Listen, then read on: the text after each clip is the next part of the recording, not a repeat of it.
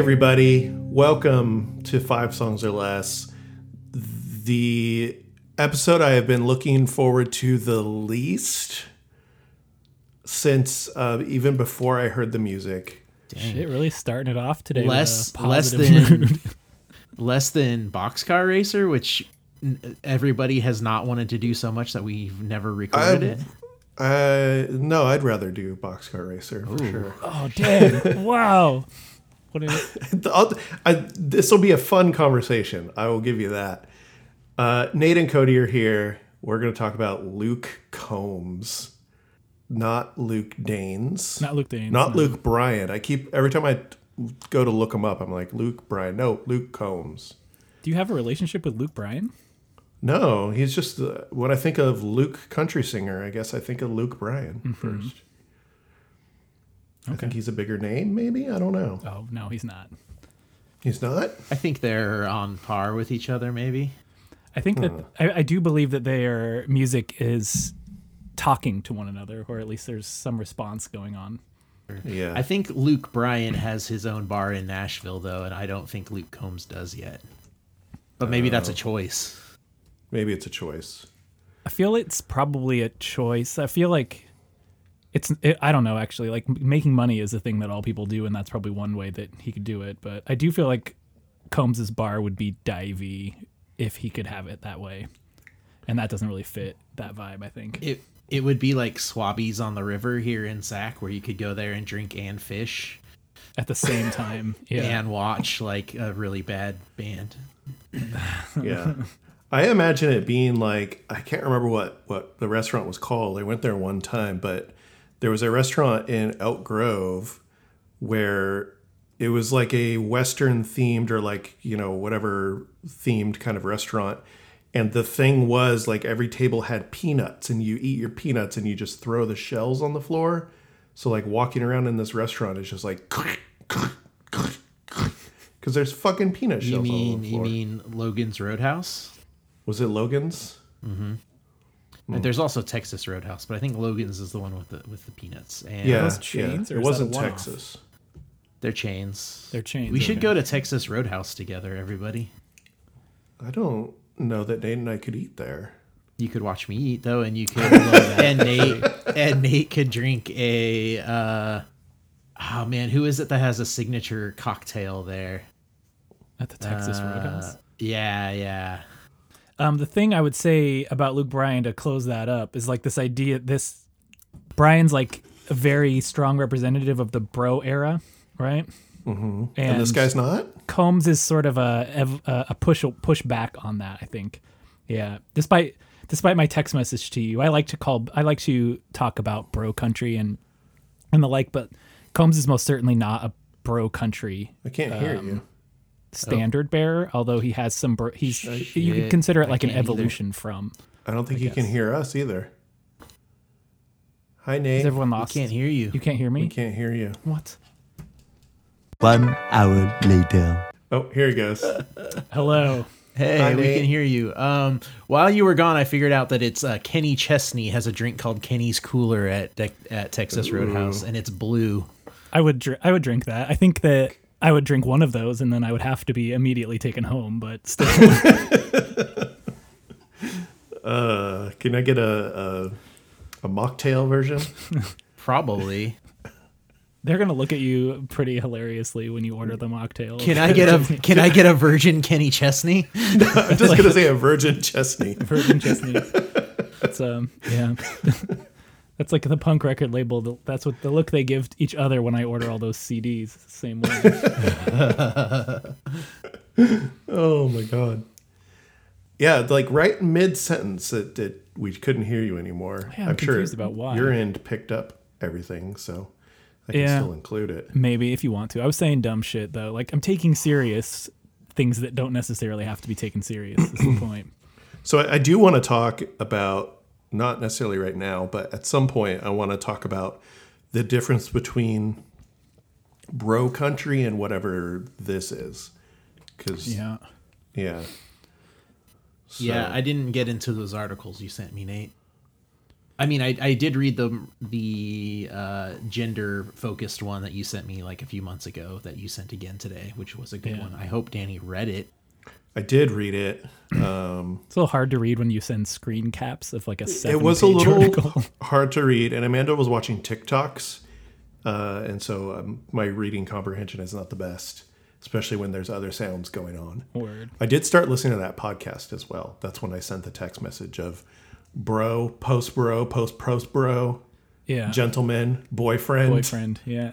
I love that shit. I so love the the genre breakdown that can exist if you want it to inside of what is otherwise known to the casual listener as just mainstream country music. Right. Yeah, yeah. It's great though. I mean, it's about time every another genre got as niche as like punk or whatever. Yeah, yeah, yeah. anyway, Cody and I went to a show.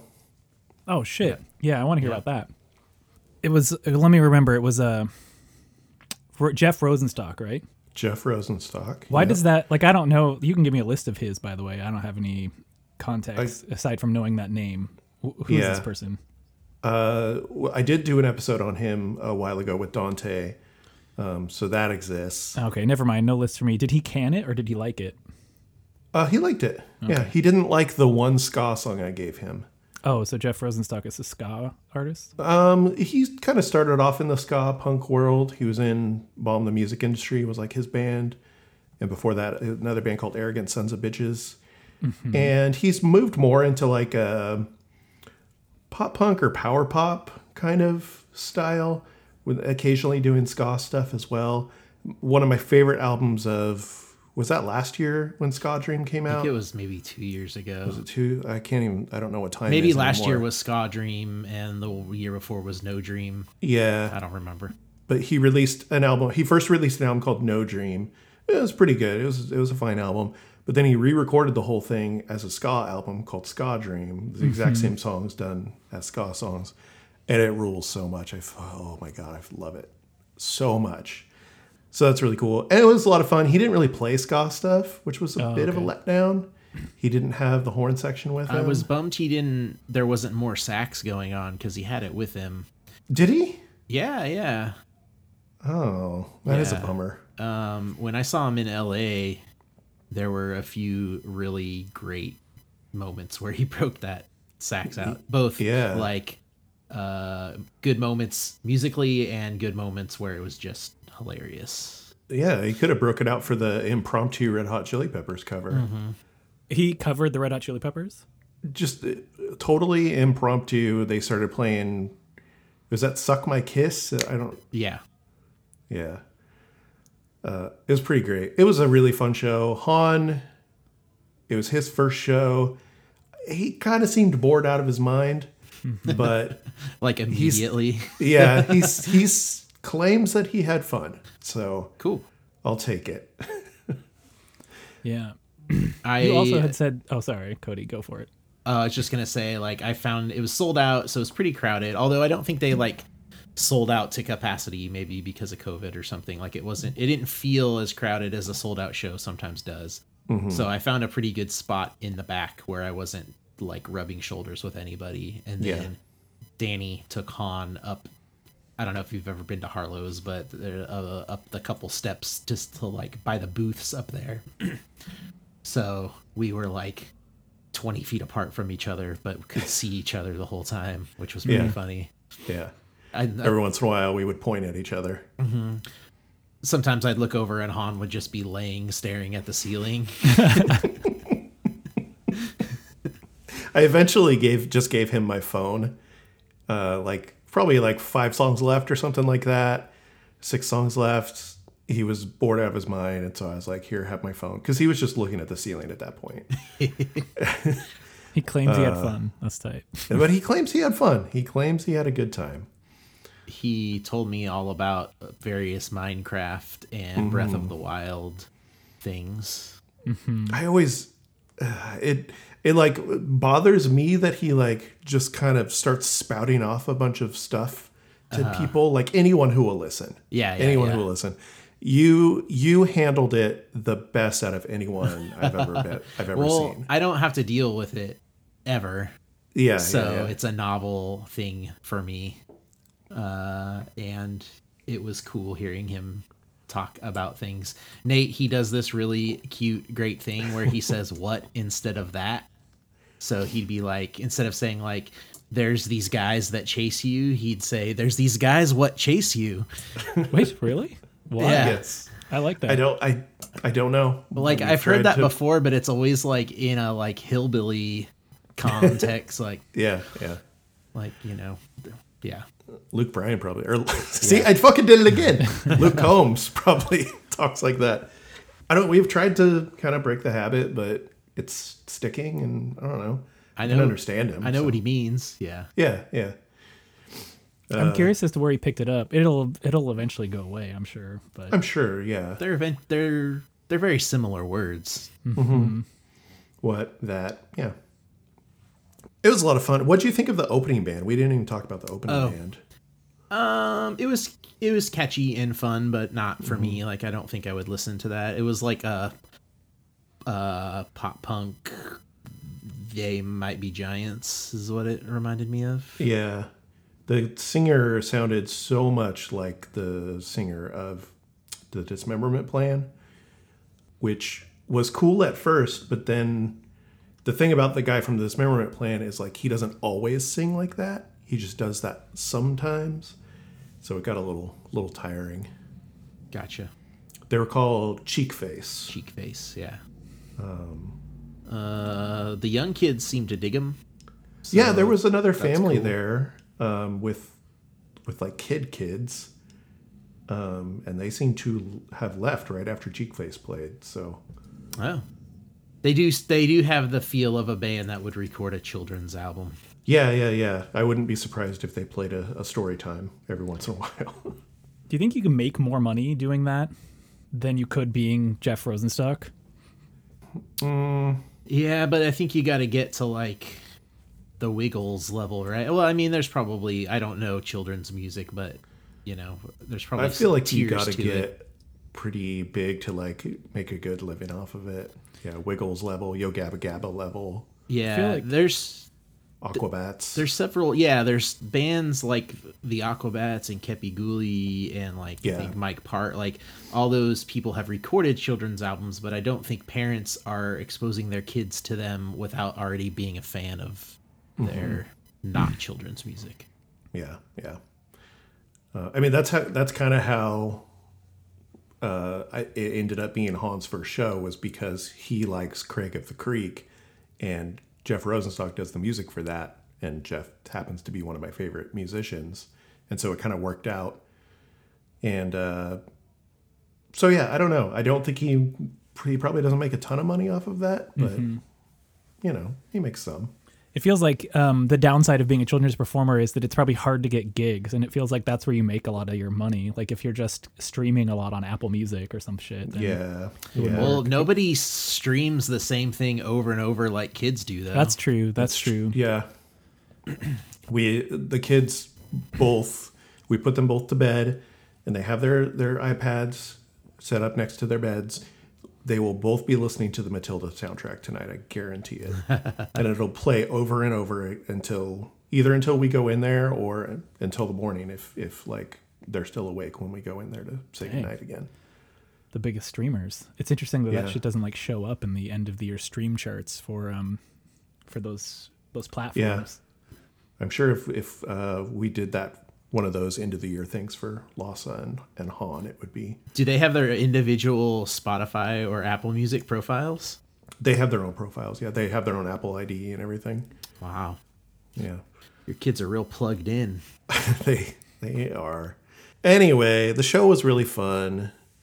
It was cool to hang out with Cody, even though we were far apart. Uh, Did you the- did you all go out for knowing dinner he was something? there? No. Uh, we both took naps beforehand. That was pretty Okay. good. Yeah. Disco di- disco di- a disco nap. Okay. yeah, yeah. I Oh, uh, uh, felt pretty old at that show, even Yeah. though Rosenstock is, I think, older than us. But I guess he appeals to the young younger folks. There were some older folks there too. Yeah. But No, I think he he definitely appeals to the the Gen Z generation a bit. Um, I think ska is pretty big with with Gen Z, and that kind of Yeah. goes along with Rosenstock. So There was a guy standing in front of me by himself, and in between bands, he turned to me and was like, started talking to me, which was cool. He just kind of mm-hmm. struck up conversations like, Have you seen him before? And I kind of told him that I'd seen him a couple times. And he said, This is actually my first concert ever. whoa, I was like, "Oh, cool! You picked a really good one." And he's like, "Yeah." Like, he said something about like the lyrics resonating with him. So, and I, mm-hmm. but I don't know. I couldn't tell how old he was, but he did. He did say something about. He called the first band like elder millennials or older millennials, and I don't know if that was an insult for like them being younger or older than he was, or hmm. if it was an insult at all. But Yeah, it was, yeah, it was really weird. Hmm, it was interesting. I did notice you talking to to that guy, but I just assumed it was someone you knew. yeah, it was like my friend brought his son. It's his son's first show too. And then after I was like, uh, is that am I dissing this guy by being like this like how old There's is a he? fucking eight year old here with his first Yeah. show too. Yeah. I think it'll be his first show uh, for quite a while. I don't know if he'll be up for going to another one Yeah. unless there's seats. Unless there's seats. Yeah, we had to have a conversation on the way there about how there's not seats. But then, we, I mean, we did find some eventually. But I you was know- like, I don't know if we're going to find them. What about those um those uh carry along prop like pop up benches that older adults or art aficionados Yeah, bring yeah. into The kind you can kind of like wear on your belt or whatever, and you just kind of like sit down. I thought you meant like one of those walkers with a toilet in it. that one also. I mean, shit. Even dude. better, even better. That's super convenient. If you got to go, you don't have to go. yeah, yeah. oh man, Nate, what have you been up to? yeah. What's up, Nate? What's up? What with have I been up to? Uh, j- oh, I don't know. Just uh, we've experienced some pretty shitty weather. I'm sure it's affecting the both of you, and Mm-hmm. does me too. Like my my social or my uh, non work life is often like trying to ride a bike or going on walks and listening to audiobooks or music or podcasts, and I have been Yeah. very inside the last what like 12 days or something, and that kind of sucks. Yeah. But Are you holding up okay? Oh yeah, totally. I've been I'm the the the final season of Walking Dead was finally put on Netflix, so I've been watching that. Wow. Um, you know, just checking it out, seeing how it ends. I want to know. Yeah. Don't spoil that shit for me. But if you're a fan, I don't know if you. I haven't watched that, it but- since season I don't know four or five. I think is I when have, we like, stopped. The most Yeah, random shows that I follow, but too. it's Yeah. one that's one of them that I had followed. That's I don't know. That's pretty much what I've been up to. Shannon's gone this weekend. She went to or just left today actually for a bachelorette party Oh. in um like San Luis Obispo or somewhere in the neighborhood there. Los Osos. Um, oh yeah. I think this will be released after she gets back, so it won't be a doxing situation or anything like that. but uh Yeah, this one won't be out for two weeks, I think. Doxing joke check. I have it here in my notes. Um, hell yeah. So you So got the weekend free. We're gonna record again then. Uh, I don't know what I'll else we've record. got, but Well, ch- oh, we got to. you got to beep that out though. You got to ble- you got to bleep it. Uh, yeah, I'll bleep that whole thing. Just one long bleep. We're Just a talking about that. second long bleep. I like the idea. Of, never mind. um, Did did uh did you see Amanda the other day? Yeah, she was over at my workplace. I saw her a little Yeah. bit. I think she was she was spending time with people she wants to spend time with more than me. I think, which makes sense because they're very cool and I'm less cool. But uh, yeah, I- saw her. That Debatable. was cool. Debatable. no, no, no. It's something I'm I'm saying I fully understand. Um, a preoccupation with, with some with people that aren't me. Um, I wonder what she thought of that building that I call home forty hours a week. Uh, I don't know. I'll have to ask her. I was I fucking this is the thing that I so I was listening to an audiobook while I was cleaning yesterday that was talking about like mood and design, in particular lighting, like the Sure. just the general importance of light and good light and natural light um, for a person's mental health. And like I'm not I'm not a person who struggles really. I think I think with with that, but I do feel like um, we uh, we fully don't give a shit about where w- where we are working, and oftentimes in our own homes. Like we're just like we don't give a shit, right? We're like I got a work spot. Here's where I'm at.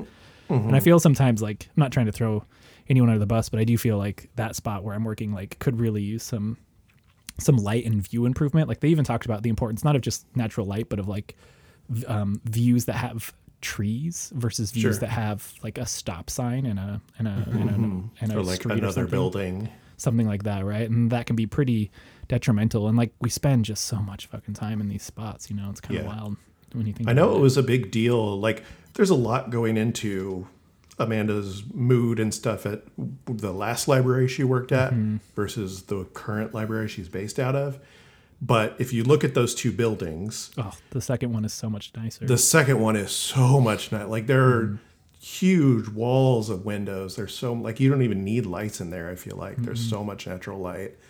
And yeah, like um, Amanda right away was like, yeah, that it just feels so much better being there. yeah, but it's a that financial investment is a thing. Like I'm, I guess I'm maybe that's a thing, a mood that I've had over the last couple of weeks as we've experienced pretty horrid weather and just Mm-hmm. like um some of that shit that like we just our our un our disinterest in like investing in things that don't make us money like like a fucking work cubicle for a person who does like it doesn't matter where your work cubicle is if you're able to continue doing what you're paid to do right? They don't care. Yeah. Yeah. um, and like the investment we have in you know like also for in our county in our community like survival services or shit like that is all just it's just non-existent realistically like Mm-hmm, and I, I don't know. It's a little annoying and and tragic and horrible at the same time but i will i am curious to see what amanda thought of that building and like yeah. i think when we first went in there like a lot of people were like oh that's cool you're gonna be up in that that new space the city just bought and you're like yeah yeah, yeah okay but it's like an empty grocery store that hasn't been used in three years and there's bugs and roaches everywhere like what are you talking about Cody's loving this conversation. This is exciting. Cody has like a house with just like the, you've got your lighting strategy down and you've invested heavily in it and like it just is a beautiful space like with large windows and wonderful lights. Mm-hmm. I've got skylights. All paid for by his work too. Mm-hmm. Mm-hmm. Hell yeah. Well, let's talk about Luke Combs. You want to increase you want to make the mood better is what you're saying. Lift it up a Sure. little. Hell yeah. Sure. Hell yeah. So I know I know you dudes are both really into country music. I could get that.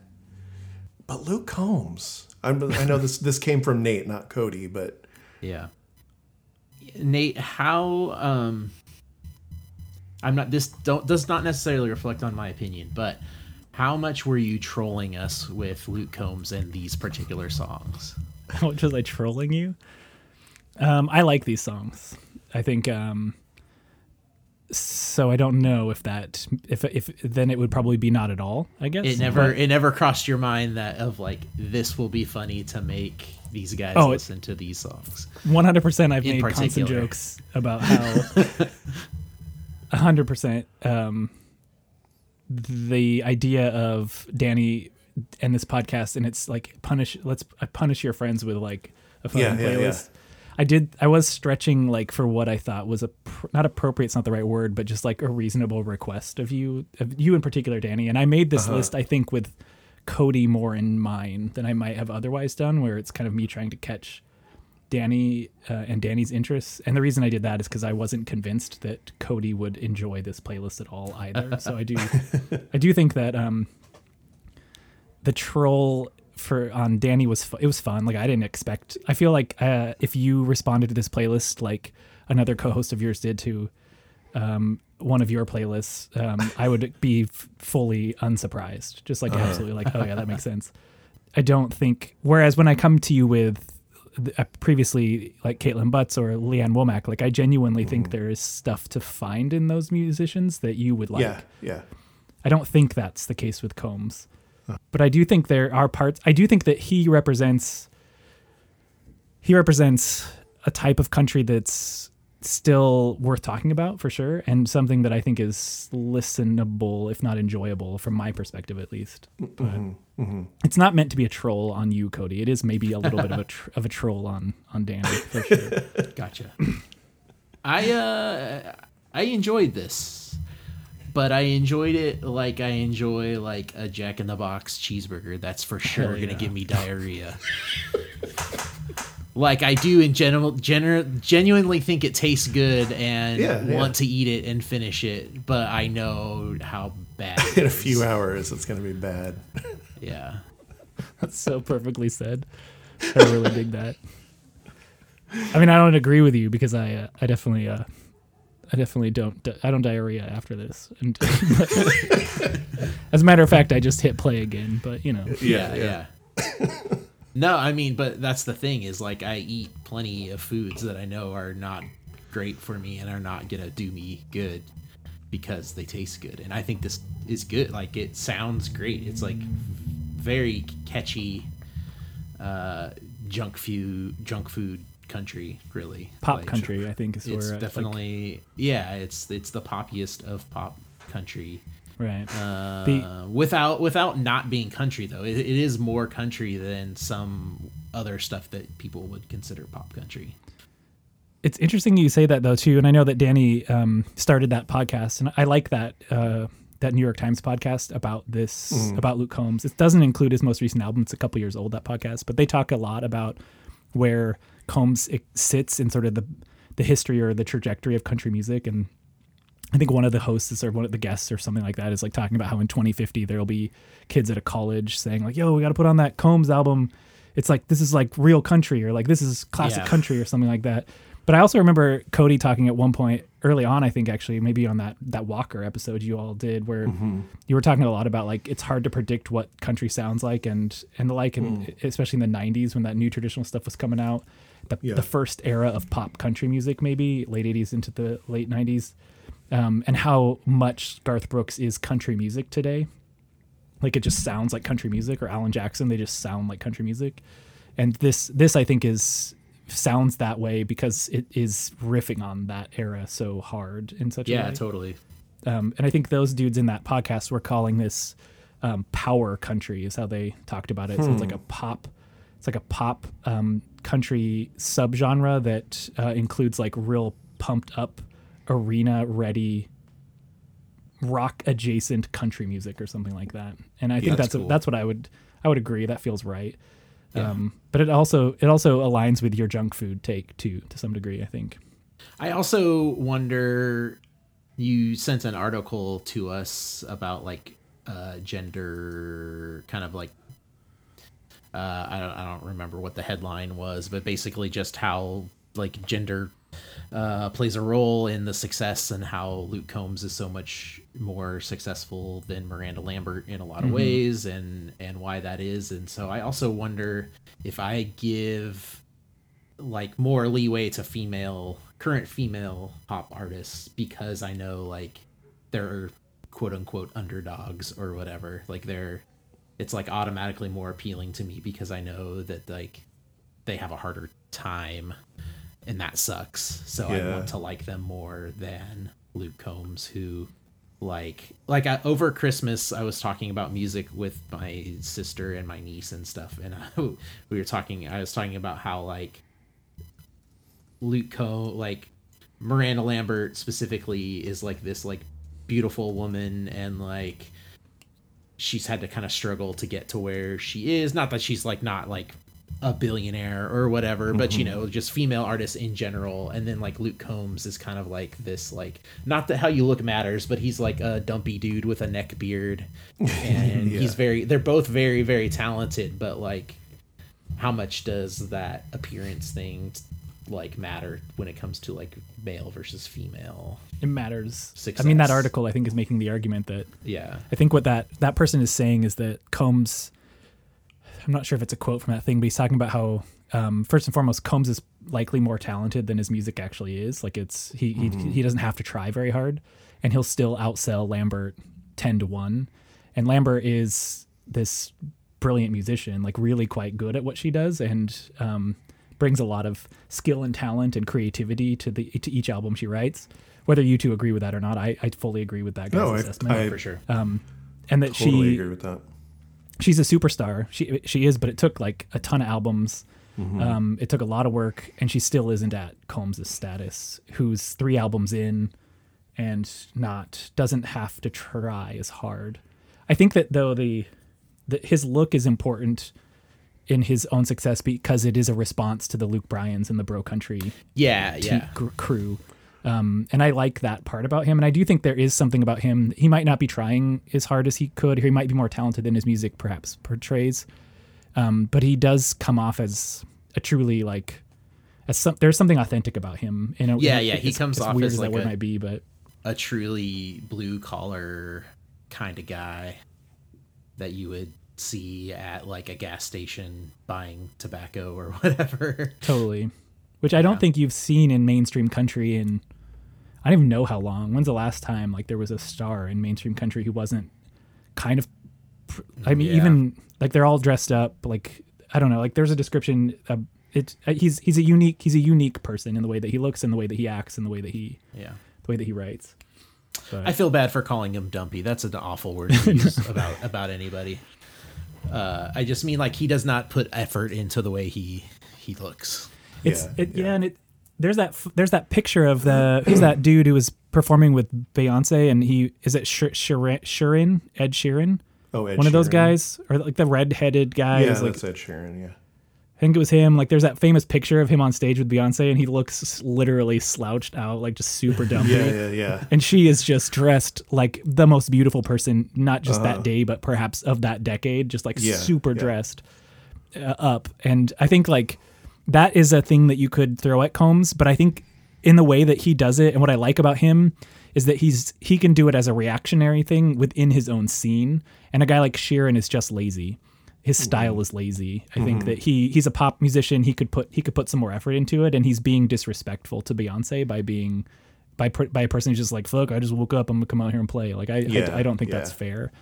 But combs That's- like I- oh go for Sorry, it. I was just gonna say, yeah, like I'd never, I did not think of that at all, and you're right. It is like it's is there like a reaction thing on his part of like being more of an everyman, and I did notice when I was looking at various things like him at award ceremonies and stuff, he does dress up for those things. He's Yeah. not, he's it's not an just an affectation. Mm-hmm. Mm-hmm. Mm-hmm. It's like uh, he probably just dresses the way he feels, and then when it's appropriate, he dresses up, which is yeah, not an Ed Sheeran thing or whatever. Yeah, yeah.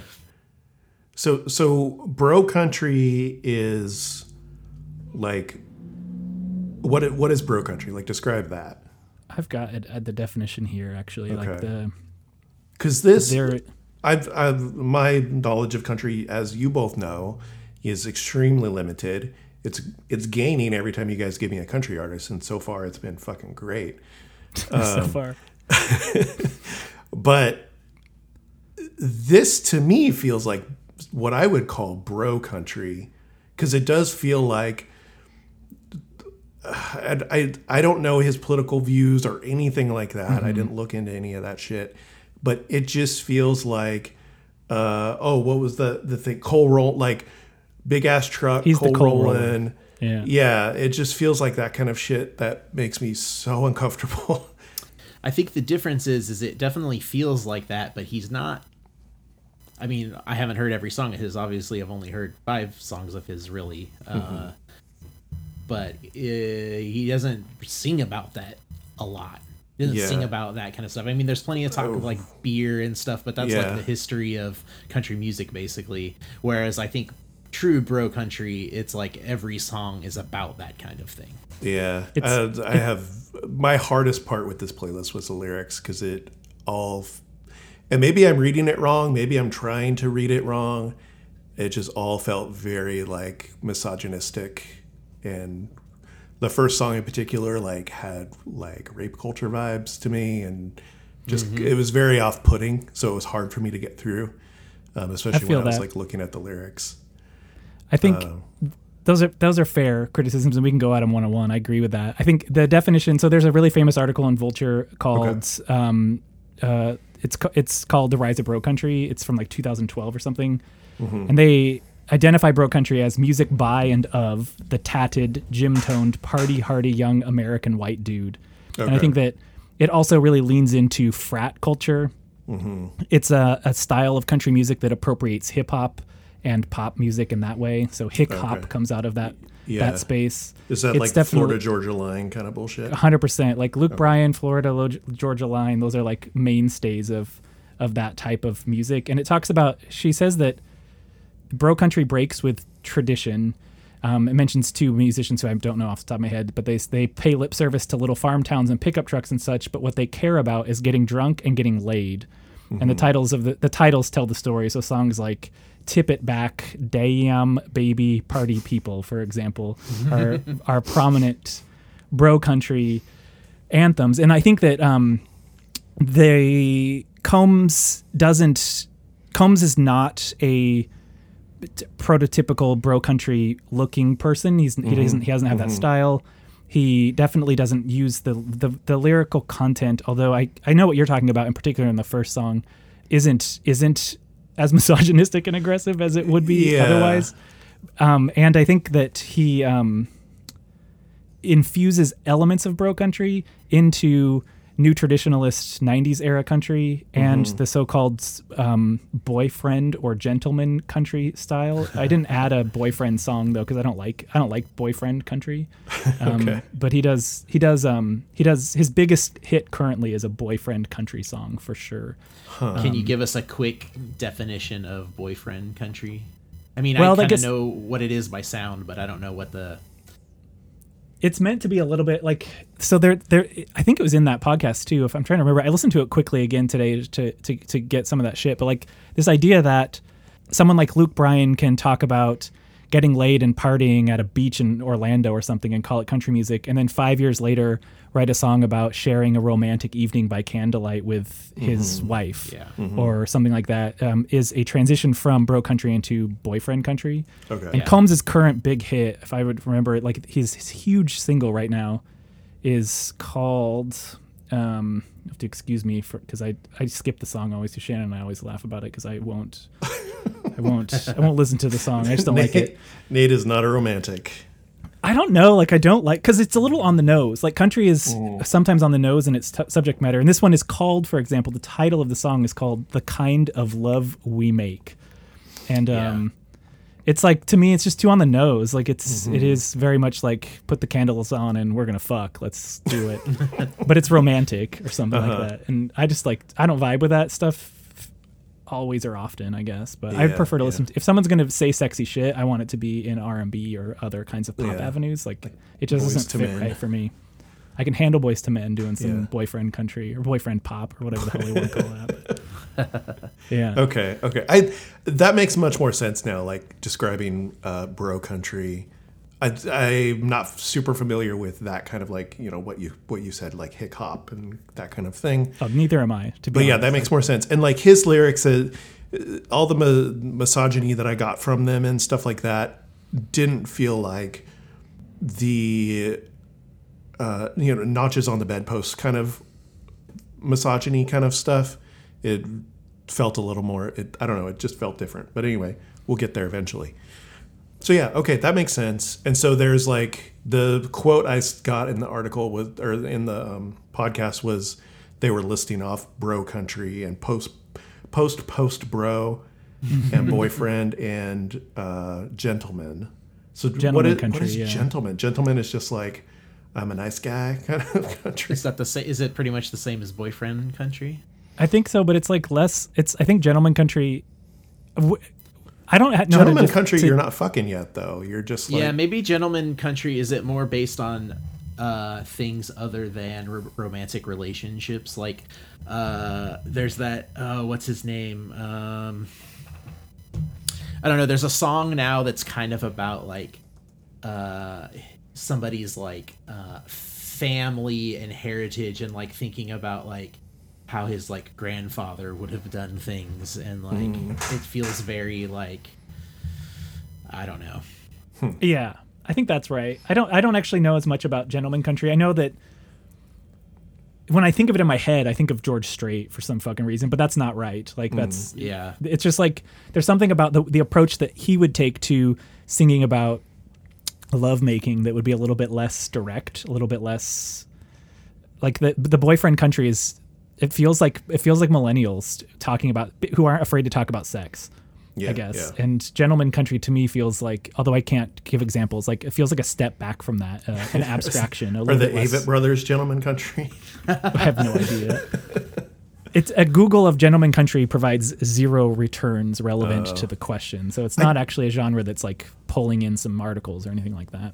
I do kind of like these very subtle delineations between them though, because that like in my world of like punk and stuff, I just and emo, like I feel like there's the word punk, and then every once in a while you'll tack on like hardcore punk or something like that, uh, or like emo. Like there's there's emo, screamo, and skramz, and like you there's not much delineation between the two aside from like adding metal or adding core or something like that but I like these very like subtle kind of like, oh no, this is boyfriend, not gentleman.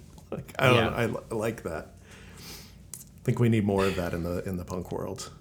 Yeah, maybe. Boyfriend punk. it's an opportunity for um i don't know maybe there's a, it's an ability to provide content warning without saying content warning so sure. Yeah. Yeah. Yeah. conservative parents who who scoff at the idea of a content warning can at least tell what their child is buying by Yeah. oh this is gentleman not boyfriend some shit like that i don't want them to mention the candlelight and the roses i want it to be very just sort of like and we fell in love Yeah. Yeah. he held Some the shit. door open.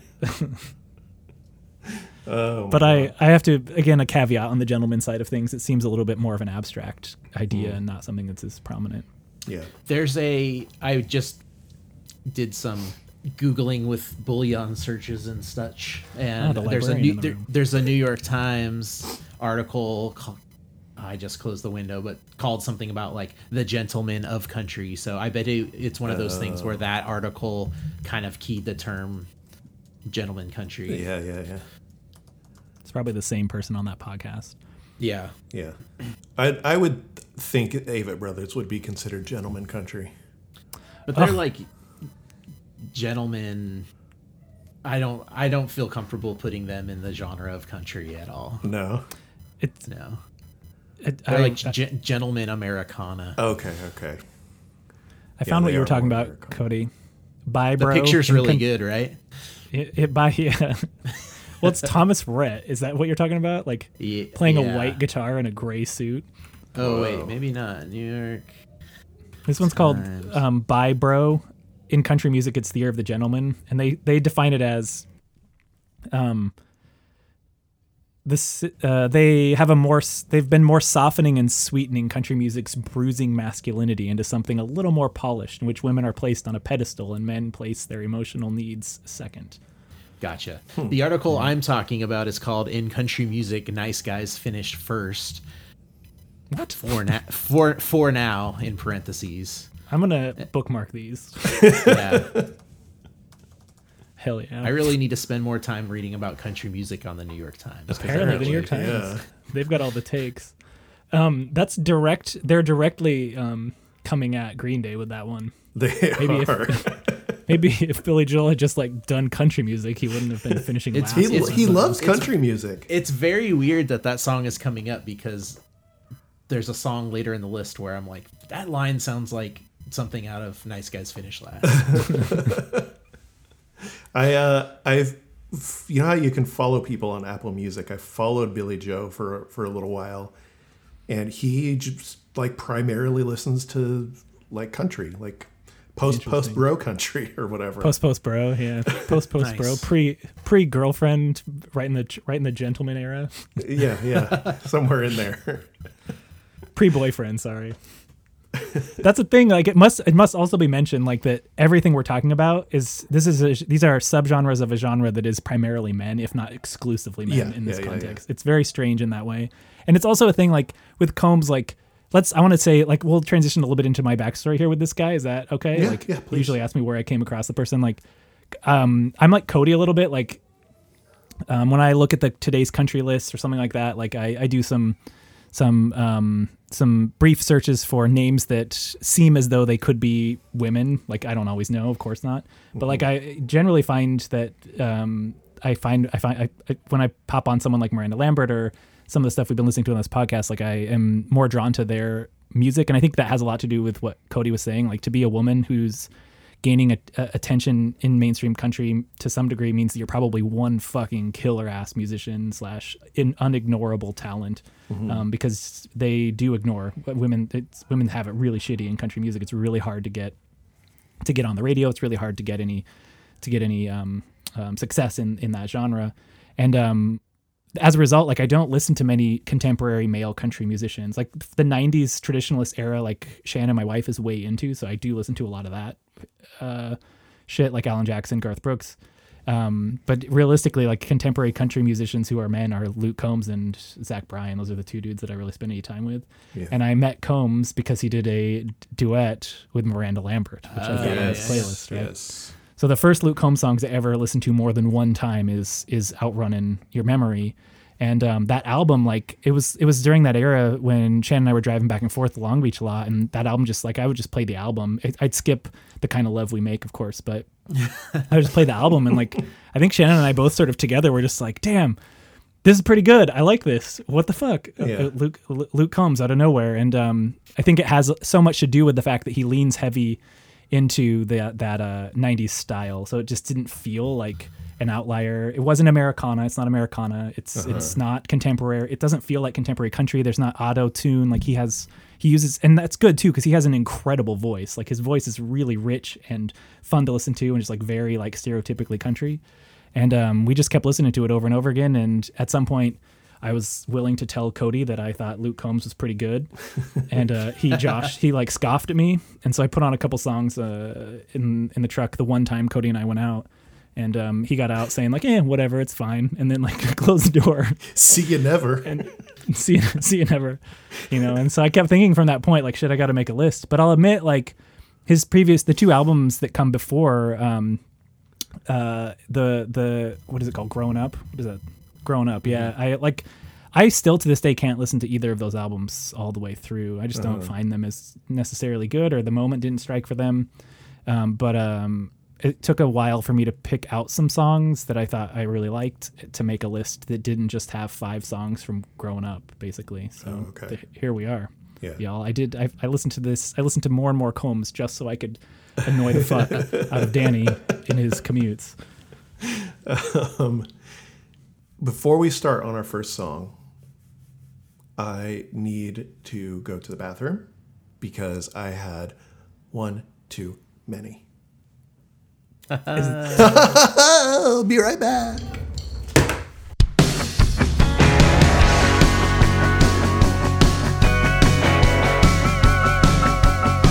Well, I got a call from Rowdy around six o'clock saying he caught a hankering for a honky tonk. Wants a nice cold beer. So, and a country what do you think, Danny? Do you think he's going to be full of bad takes again?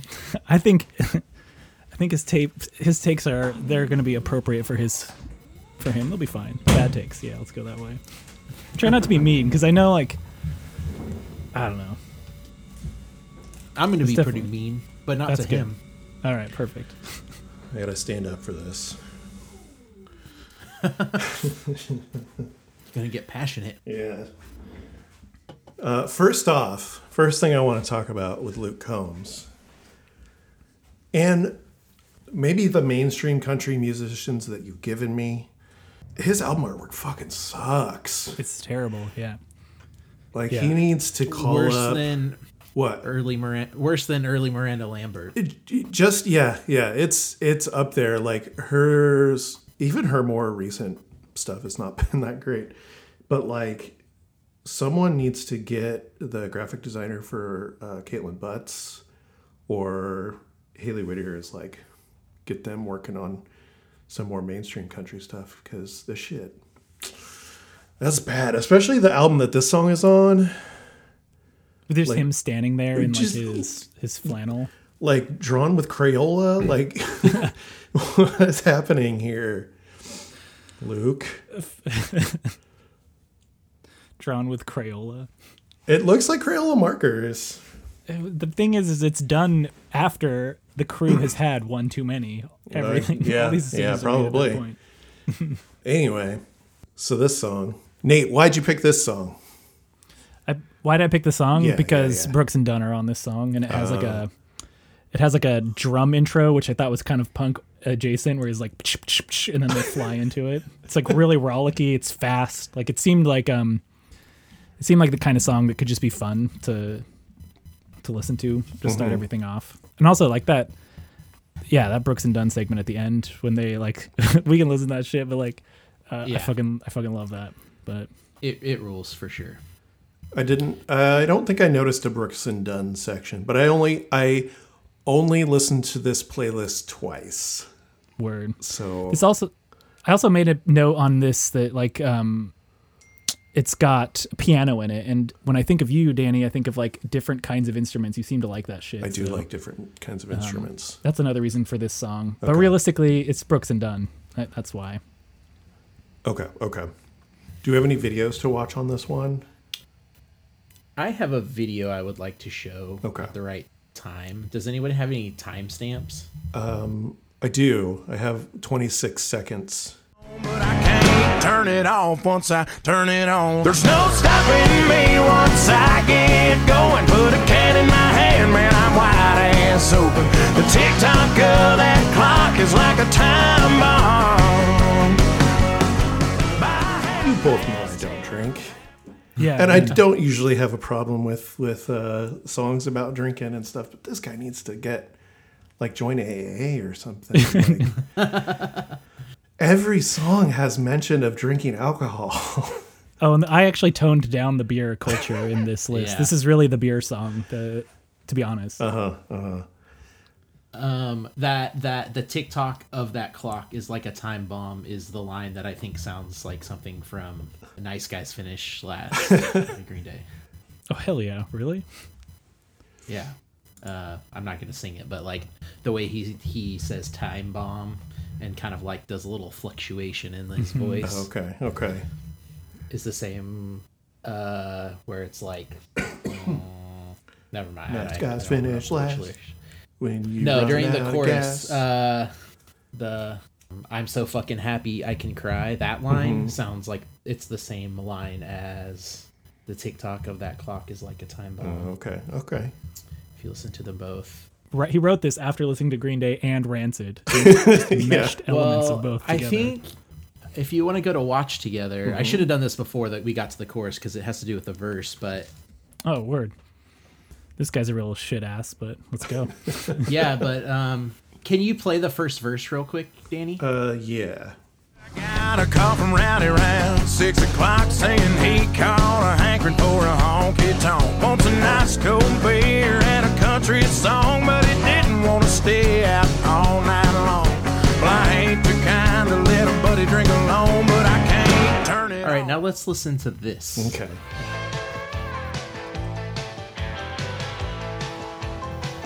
oh god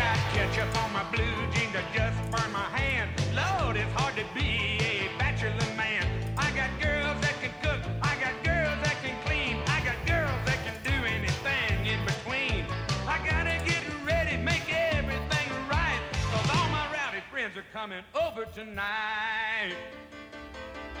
yes Did you guys notice how it's the same song? It's the exact same song. Same song yeah Someone's getting sued. I don't think Hank. I don't think Hank Jr. is uh, necessarily himself sober enough to make that suit. Neither is Luke Combs. Um, w- we'll find that that is a, a bit of a reoccurring theme with Luke, Luke Combs. Oh, okay. that he's ripping off Hank Jr. That he's ripping off um, other things. Word. Okay. or maybe not him, but uh, his him and his other songwriters.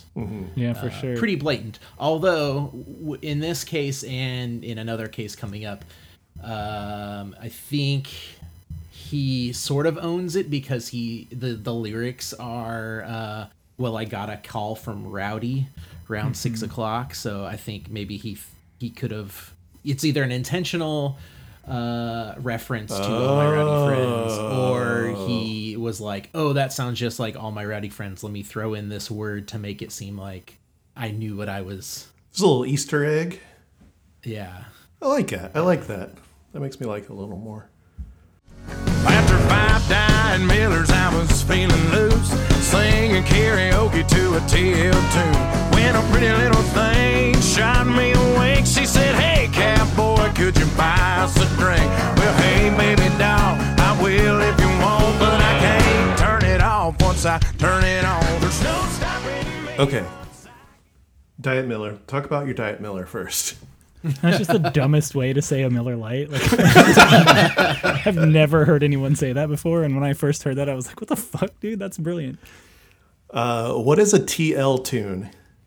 It's Tracy Lawrence. Yeah, I was gonna say. artist, yeah. I had to think about it. Tr- Tracy Lawrence was the only thing I could Yeah. think of. Okay. What Tracy Lawrence song do you think he was singing?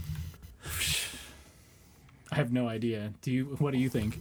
Uh, I'm looking up his hits. Man, none of these none of these jump out. Maybe uh, if the world had a front porch, that song sucks. Word. Uh, oh my god. I mean, the sentiment I guess is nice. It talks about you know how if like the whole world could just sit on their front porch and chat together, we'd all get along. Sure. sure. Anyways, So I I know these are these are songs and they're not necessarily based in realism and stuff, but I don't think any of that happened. I Oh, I no. think if if anything, this is a classic case of a dude completely misreading a situation. Like first of all, who the fuck winks? There's mess. There is references to winking, women winking at this guy multiple times on this playlist. Like who winks at people? First of all. Um, I do it all the time. I mean, not like in in situations that are relatively appropriate, but a wink is a fun thing. Well, Okay, a well timed okay. wink yeah, is great. You, you need to get more winking in. I your guess life. I do. I, I think this is more like the the they made eye contact and the woman's like, "Oh fuck, this guy made eye contact with me," and she's like, "It's not what you think," and he's like, "Sure, I'll buy you a drink." the thing is, is that to me, like this context of this wink is Luke Combs doesn't get out much and he watches movies, and therefore he wrote that. sure, lyric. sure, sure, yeah. Yeah. And then I, I I don't like the sentiment of of in this context anyway. That this verse, I really have a hard time with the sentiment of I'll buy you a drink, but once I get going, I I won't stop. Like Yeah. that's leaning into some touchy territory. Yeah, in the first verse, it's it's more like once I start drinking, I'm gonna cut loose and Yeah, there's no yeah, stopping yeah. me. I'm gonna keep partying. And then this because it's coming from like this female sort of like hitting on him or whatever. You know, you can read it the same way, and he doesn't. The chorus he go, or goes into is the same. It's not like he goes into a chorus about like how he can't control himself sexually or, or something Yeah, yeah. but it definitely yeah comes off as like hey man i told you once i uh, had enough it's hard for me i just can't stop Yeah, yeah, yeah. I I agree, and I'm not going to defend the sentiment you're putting up, Danny. I Uh-huh. I think that I think that, and it's just to think that it's more in the line of like, yo, let's do it, but like I can't I can't keep it together, and like I can see this being like him saying like you're not gonna have me fun, I'm just gonna get drunk and vomit out in the corner, Yeah, yeah, yeah. basically. Yeah. That's what I when I read it, it was like this is the kind of dude that like you're gonna have to help it get into a cab. the the thing that sucks though i- is like you like the three of us pro- like understand the context here right? Yeah. but i feel like there is a lot of men in this world men specifically in this world that will see this and use it as an excuse you know? Yeah. And uh, that's it's the kind of agenda that like I get why you're pushing it like oh okay like you know you got your fun drinking songs and stuff like that but uh, when it gets into stuff like that I just feel like that's not it- you, I feel like it needs to be worded differently or something like that for for Yeah. this section but that's just It's true. uh, you know liberal me He he can be clever lyrically. He could have been more clever lyrically. hundred percent. And you you were mentioning earlier, I forgot to say this, but like uh, speaking to that article from New York Times where they were talking about gender roles and, in music and stuff like country music and stuff like that, like and comparing a lot of uh, his songs and Miranda Lambert's songs, and uh, they'll do the same kind of thing where they're like listing listing things off Uh, they they talk about it all comes out in the wash and listing off like, you know, getting pregnant at the 7-Eleven, like that kind of shit. The way she does it, and I only have these five songs really for context with him, but like the way he does it is so like basic and easy, and I feel like the way she does it is so much more poetic and interesting. And but yeah and then i guess that kind of speaks to the the sexism or, or whatever you want to call it when it comes to being a country star She's having a good year too. Like he was just named for the second year in a row Entertainer of the Year, which is like a big deal in oh, okay uh, in Nashville or country music. And she's, you know, like I I don't disagree with that. compl- That's a through line here. Mm-hmm. I don't want to discount the the joy I have with Combs songs and how much better he is than almost all of his peers. I mm-hmm. think, mm-hmm. especially male country stars right now. But like, that's a fucking fact. Yeah. Hundred percent. yeah Yeah. but anyway that's where i've like skip the song after that i mean i listened to the whole thing once but when i was taking my notes i was like okay i got my note i'm going to the next song Uh, my first timestamp is at 145. Okay. Um, which is the solo, which is 14 seconds long. So Ooh, pushing it. usually against my rule of solos, but it shifts nicely into pedal steel, so I'll let it okay. pass this time.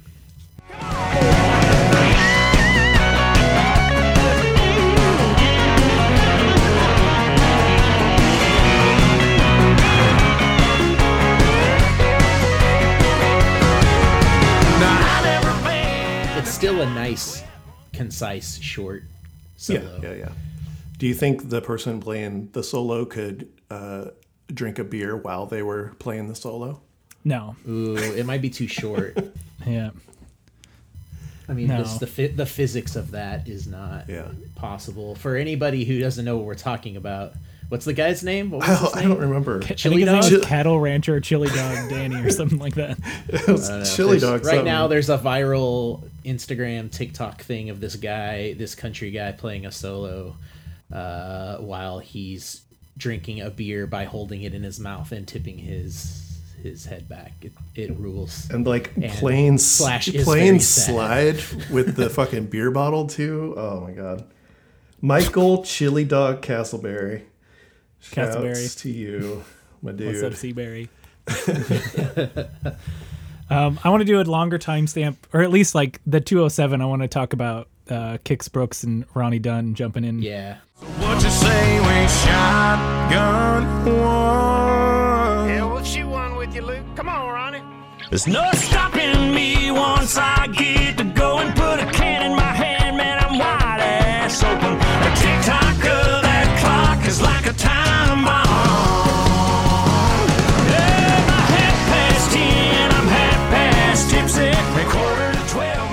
Is there like a video or something for this?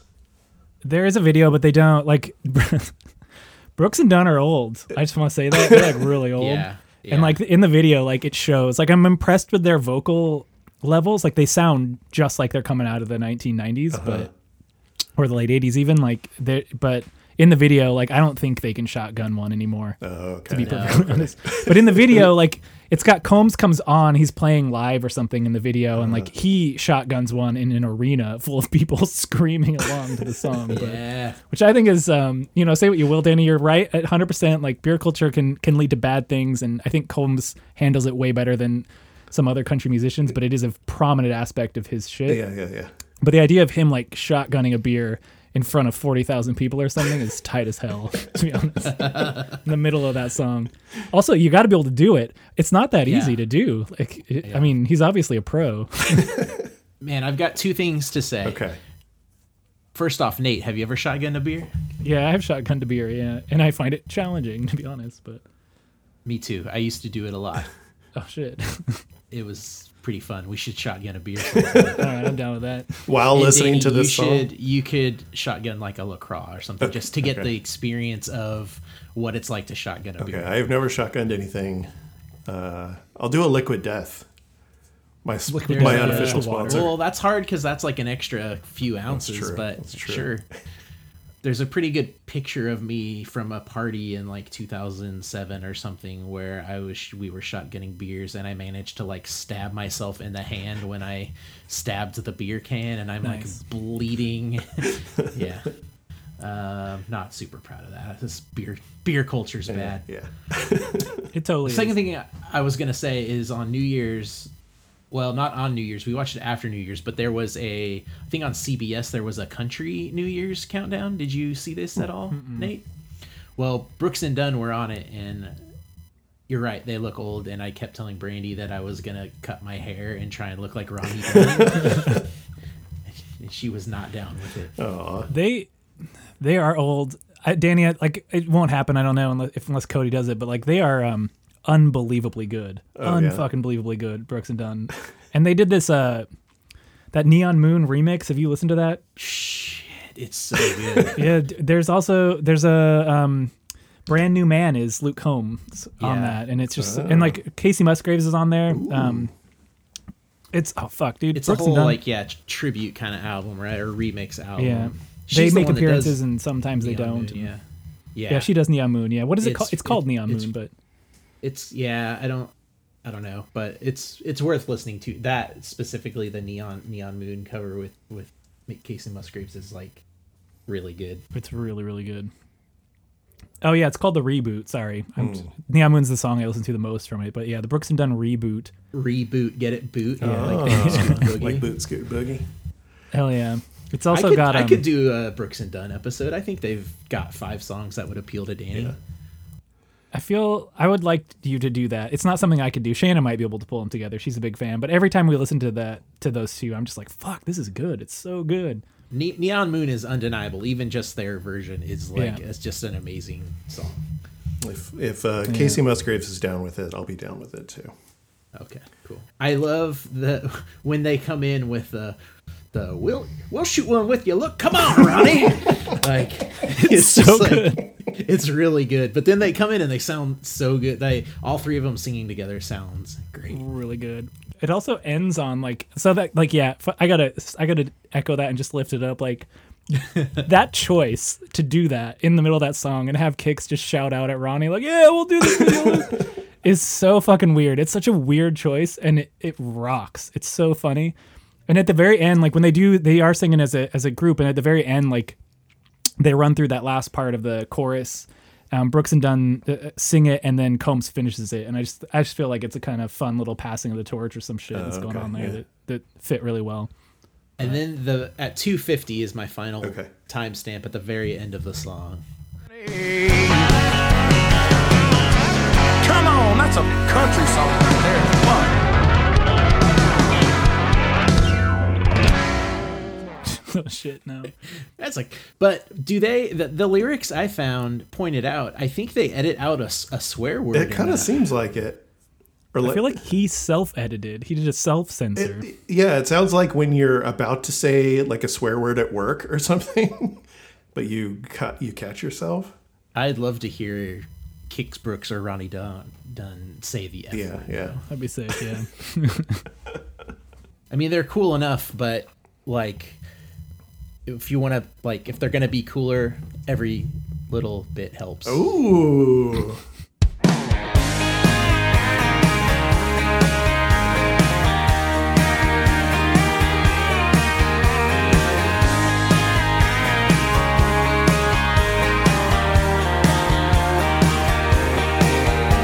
This I crashed on in college. Well, it ain't all. What? Okay, uh, I'm gonna ask you to explain every song why you picked every song, Nate. So why why'd you pick this one? I think these are the two songs I like from this album. This one is catchy as shit. It's just really fucking catchy, and I think it stands out for that. I also he's got um the there's a thing that is mentioned in that podcast, and I didn't really know what it meant until I started listening to him after having heard it. But like they talk about how in his mix, like he throws like um like a steel or a mandolin in like with subtlety that is really absent in contemporary country. Like people are like, we're gonna do the steel, so put it up front, man. We gotta get that steel out there. So people call us country artists or something or the mandolin. And like throughout this song, there's like fucking that shit's in the background. Um, there's a solo towards the end where I think that there's some some fucking mandolin or like what do you call that uh, a banjo solo just going on, but it's like really fucking subtle, and I think it's pretty sick. Um, and also like I think the lyrics there's some clever shit going on. It's a pretty basic breakup song, but he does some. He's I don't know. He's he's funny at times. He can be funny, which is a surprise I think. But yeah, that's it. Okay, okay. I have two timestamps. My first one is at 135. I don't know if anybody. I have Okay. one at 127. I have one at 118. Ooh. Uh, on one i'll say it before we start it because it is it's this is exactly what you're saying nate it's subtle the organ comes in partway through this line and then this then the steel comes in and they're both very subtle if you're not like listening for them you could miss them And this might only spin my tires to the other side of town. But at least I'm out of this house. And this dive's tired of man. It ain't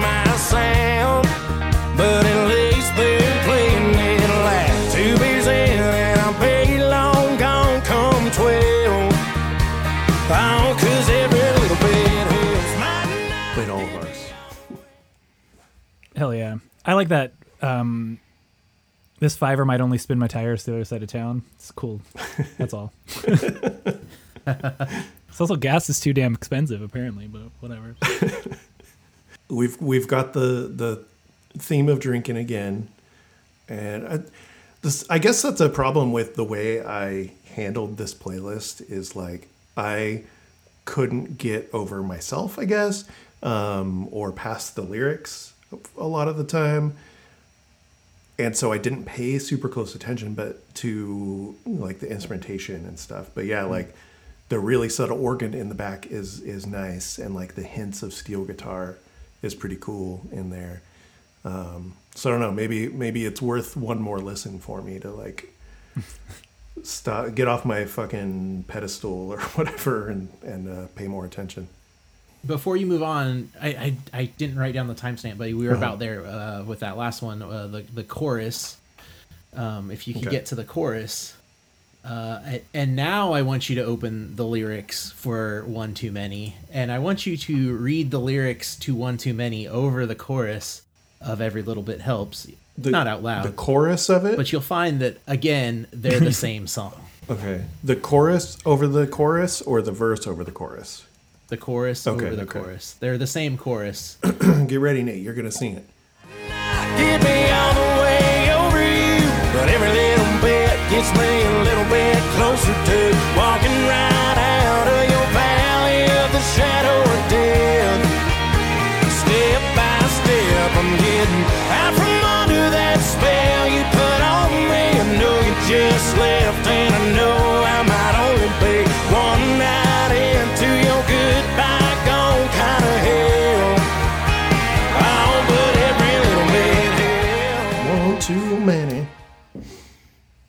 like uh the lines except for when he says like oh but every every little bit helps. There's like a subtle change there but like you can like tr- you know put one take one line and put it over the line of the other hmm. song and they all like fit. It's like such a formula hmm. with him. Hmm. It's weird. Like the it's almost like the same amount of syllables and everything. It's like he figured out how to do a catchy chorus and then applies it to multiple songs Hell yeah, making some making some easy money there, no? yeah yeah I like the the the way he makes step by step stand stand out. And maybe it's just the millennial in me, but I just picture the the theme song for the show step by step. That that show's been referenced in this podcast amongst the three of us before, if I'm not mistaken. Has it? Oh Yeah. yeah, because the code Dang. man. Oh, right, right, right, We're right, obviously right. big fans. That's true. I noticed that as well. Then, okay, two thirty one is my next one. Every sip, every drink, that girl had a wink. Ain't much, but I think There's that Who wink. keeps winking at this guy? Who keeps winking at him? Um, Well, obviously he has a thing for girls. that Apparently. wink. maybe that's just his. Maybe it's a maybe it's a country thing. Does your dad? Did your mom wink at your dad, Cody? Ah, I don't know. Probably not. But again, winking is cool, Danny. I don't know what, you have against it. I'm. It doesn't. Ha- it doesn't happen a lot in everyday life, but when it does, I mean, that's the point of what he's saying. Is like that wink, Yeah. man. Yeah, it like stands it's out. Meaningful. Okay, I'm gonna. Amanda and I are gonna have to have a conversation later. I think I think you should go. she go. needs to and- wink at me more. No, no. I think you should wink at her. Like, just see what Okay. happens. Have you practiced before? Can you practice one time with us? Let's see your wink. Okay, okay. Like, just like that. That's pretty good. Yeah. Damn. Hell yeah. That's pretty good. a little Yeah. bit of a head tilt at the same time. Don't mm-hmm. don't overdo the head tilt, but you know, looks pretty good.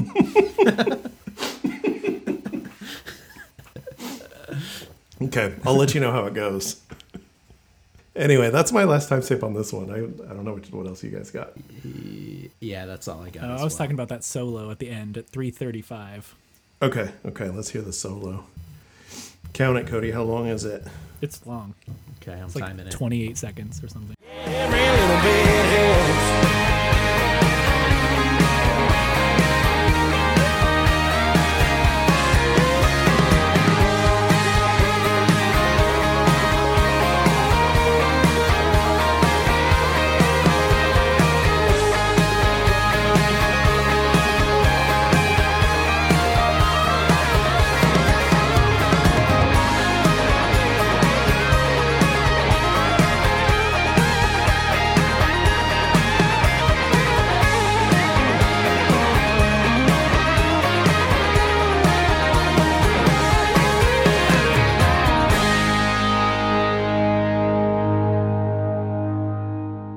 That solo fucking rules. It's some wild stallions shit right there. There's there. like three guitars. Yes. Yeah. There are three things happening there. I'm That's I'm gonna I'm gonna call that the outro and not a solo and, and deem it acceptable. passable. There was some shredding going on on a banjo or something in the background there. That was that was There very was a lot going on there. Yeah. I'm about that. uh, that's pretty good. Man, when it comes to like adding just instrumentation over instrumentation into your ra- Rage and Wild Stallions like solo, you know, it's just when you get that feeling that like when it rains, it fucking pours. You can't add extra words in. Sunday morning, man, she woke up fighting mad. Bitching and moaning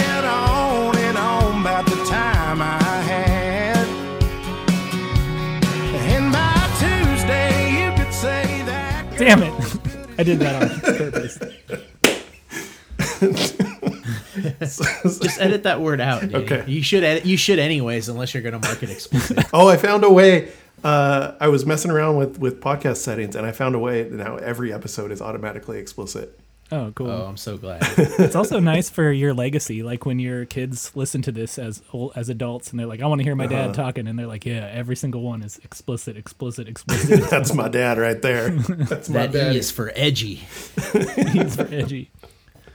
It was educational, but all right. Yeah, yeah, yeah. Not that kind of e. Did you did you see some of the downpour we had today? What- Uh, a little bit. We were on a on a Target trip, Uh-huh. so we we saw a bit of it. Do you identify as a target dad? Am I a Target dad? Yeah. Yeah, yeah, yeah. One hundred percent. I have no shame in that. I love Target. Got some toys for the kids, even though I told them we weren't going to get them any. Still got them though. Yeah. Can't can't, can't say no to Gabby's Dollhouse. Yeah. That show is the best. It's more for you than it is for them. Nate, I thought you were setting yourself up, but I- you, you I- got distracted by Target. You're really bad at this. I'm really bad at this. Um, I don't know. Like hey, today, Nate, what did you think of the rain today? man, when it rains, it pours. I, we already entered the song. I entered it with with uh, Nate's best up one. oh, okay. Well, then we workshopped a little Yeah, bit for we everybody to on- hear yeah, how it goes. yeah. Yeah. I'll do this the intro to the song again. You do that. Um, I picked this song because of the Hooters reference. um, and I also think it's funny. The song is funny. He he's he's broken up. He gets broken up with, and then he's like, "Fuck it, I'm gonna write a song about winning the lottery." Right after I got broken up with, fuck everything. I'm my life's great. it's kind of cool. Yeah, uh, this song is funny. It's it's uh, it's clever for sure. So we are not recording this in the Hooters parking lot, which I suggested. Not until way too late.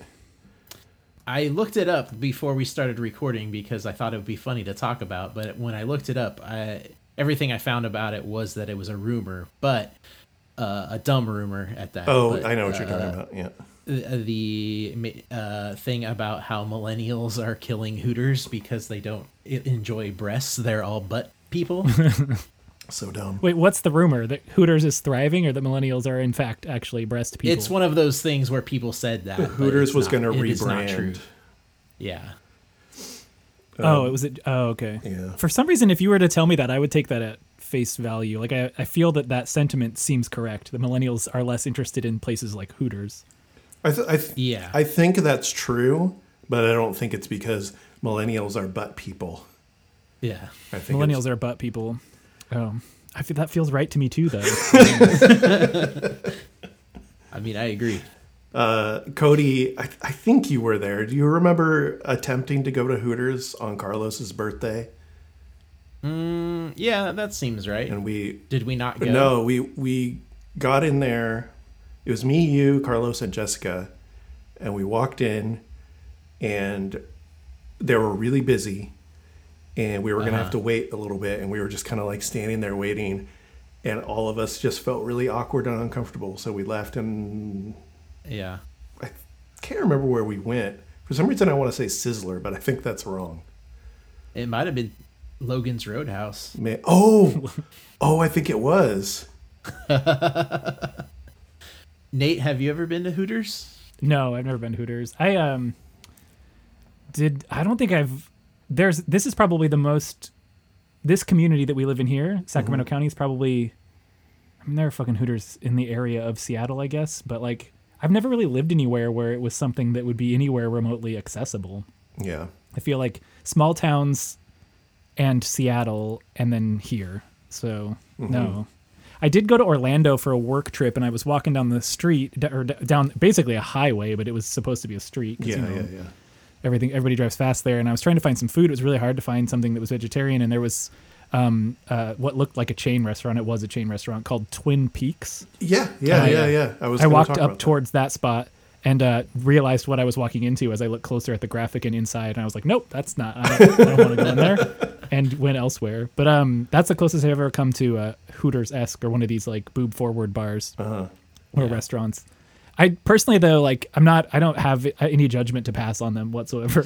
I think they are what they are, and I think the. per- I, oh, go I ahead. was just gonna say I've been there once uh, for a bachelor party, which the bachelor party was us going to Hooters, then us going to watch a movie Hell yeah. at the at the theater in the same parking lot. Oh, oh, okay. and it it was a lot of fun. Uh, and Hooters was weird, but it was not as hootery as like you they would they want you to believe. Yeah, it feels to me like I don't know. Like the only inside Hooters experience I have is uh, that section of uh, an, an Office American Office episode Mm-hmm. when Michael Scott goes to Hooters and says the exact kind of shit you imagine immature men say when they're at Hooters. Yeah, yeah, but I yeah. honestly think that like that's I don't know. I'm sure that there's dumb shit that goes down in there, especially if there's drinking Oh, yeah. involved. But I would imagine it's more like an Applebee's than I than I stereotype it as. Mm-hmm. To be That's honest, pretty but- much what it was. yeah, I didn't uh, realize that Twin P- Twin Peaks place was like that until somebody told me. Because we had drive Yeah. by it, and I was just disappointed that it wasn't Fresh Choice anymore. Uh, But the the marketing is more subtle. It is, and like for people like I don't know if that's where you're coming at it. When I saw, it, I was like, oh, that's cool, Twin Peaks. Yeah, Twin Peaks. I Wonder was like, serve. oh, is this like a David Lynch They theme probably- It's a restaurant? David Lynch theme. Yeah. Yeah. They got to have something that's veggie in there. but yeah, yeah. I didn't find out, unfortunately. oh well. Anyway, this song. this song. Uh, who's got time? I got one timestamp at I 155. timestamps. I have a timestamp at 38, which is just the chorus. Okay. And I won't make you guys read along this time. But uh, once again, you can read the exact same lyrics over this chorus as well. Uh, this, let's see, this album artwork is pretty bad, but it's better than the last album we were talking about. You like this one more? The little church It's, it's slightly better. stainless steel, or what is that like called? Like colorful glass or whatever? Uh, stained glass. Stained glass. Oh, yeah. I prefer the other one. I think the other one's a little bit more, more my, my style. Mm-hmm. Then I want a hundred bucks on a scratch off ticket, bought two 12 packs and a tank of gas with it. She swore they were a waste of time, all, but she was wrong.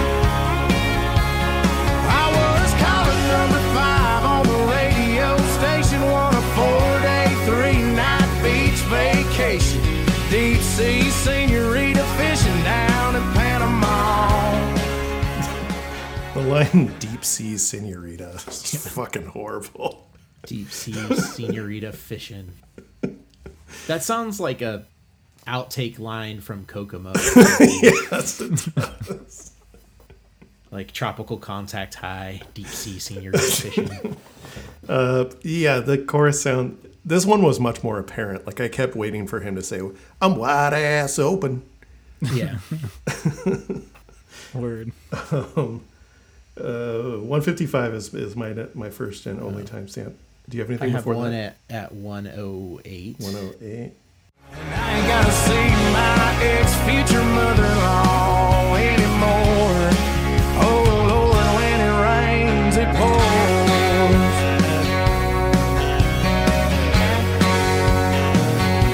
Now she was sure real Nate, do you know where I'm going with this?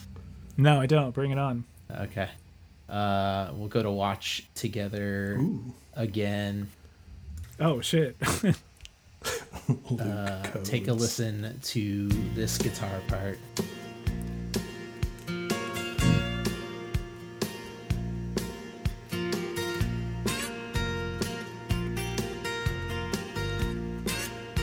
It's the same guitar part. So that I love that you found it. I do have a question about this. Like, I feel like um, I know a couple of people who write songs and shit like that. Like you, you two are you've been in bands. Danny, you're in a band. Cody, you Uh-huh. might be for all I know. But the the the lifting of sections of songs you love is like an, a time worn tradition of. That's just like a cool thing to do. sure. is it Yeah, not? yeah, yeah. Okay. I, But- I wait, love Cody- that shit. I, I like it too, but I don't like it when it is vague whether they're trying to get away with something. Uh, once again, I think he does the same thing as he did with that first one, where he says, "When it rains, it pours," because in that Judd song, it's "Why not me on a rainy hmm. day?" So they both have a like reference to rain. So hmm. I feel Less like likely there. I I, think. I feel like yeah, he throws it in, so it's like, well, if anybody catches me with this, they can think that it's like a subtle nod to the Judds, but it's, I'm not gonna make it obvious for everybody. Hmm.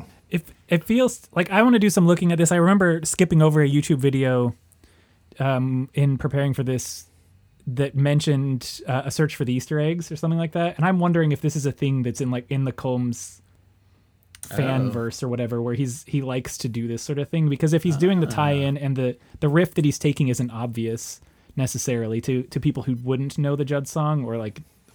I don't know. I'd be curious to know if this is like a thing that he does with some intention. Yeah, gosh, that sounds cool. Is I it would- I a, wanna is it a watch long that. YouTube video? I didn't watch it. I because it wasn't relevant to what Hmm. I was trying to do. I was trying to look for a live version of of um, one of this one of these songs. If it's not too long, Oh. I'd be down to watch it. Well, what I'm seeing is there's multiple videos that are just his songs, and then in parentheses, Easter eggs revealed. So I don't know if Oh. he does it, and then and they're official videos. So I think maybe he points it out. I guess. Is he the the Taylor Swift of post post post bro country? The post. Oh, no, I don't- maybe. How old is uh, Luke Combs? Oh, that's a good question. Let's all take a guess. Okay, I won't um, look. I'm gonna guess twenty eight. Shit, that's good. I'm gonna guess twenty. No, thirty-one. I'm gonna guess 36. Okay, he is Uh, thirty it's two. Thirty-two. Yeah. Luke Albert Combs. Let's see. People also search for Darius Rucker, Morgan Wallen, Luke Bryan, and Tim McGraw. Why do you Um, think Darius Rucker and Tim McGraw are currently trending?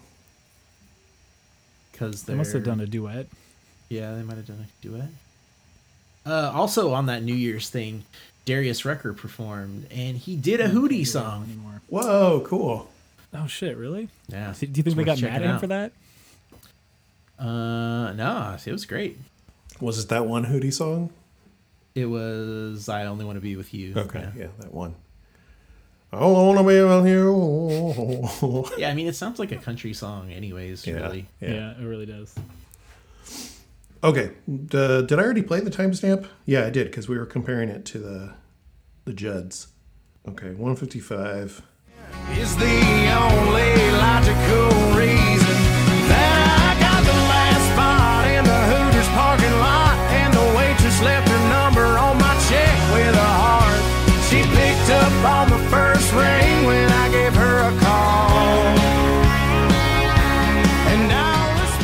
That did not happen, sir. That did not happen. it Did not. How do you know? Uh, it's, He does mention in this song, if I'm not mistaken, that like the person that broke up with him started to give him a call when his song started to play on the radio. Yeah, Was that this song or the last That's song? That's this song. I'm confusing the two. When it, so maybe because he, won his hundred dollars and they announced it on the radio, or Oh, okay, whatever, that's what you and think it was, they- not like a Combs hit or something. yeah, I would bet the idea of leaving your number on a receipt Mm-hmm. at a at a restaurant and having the person you intended to take that number call you back is about as successful as catcalling.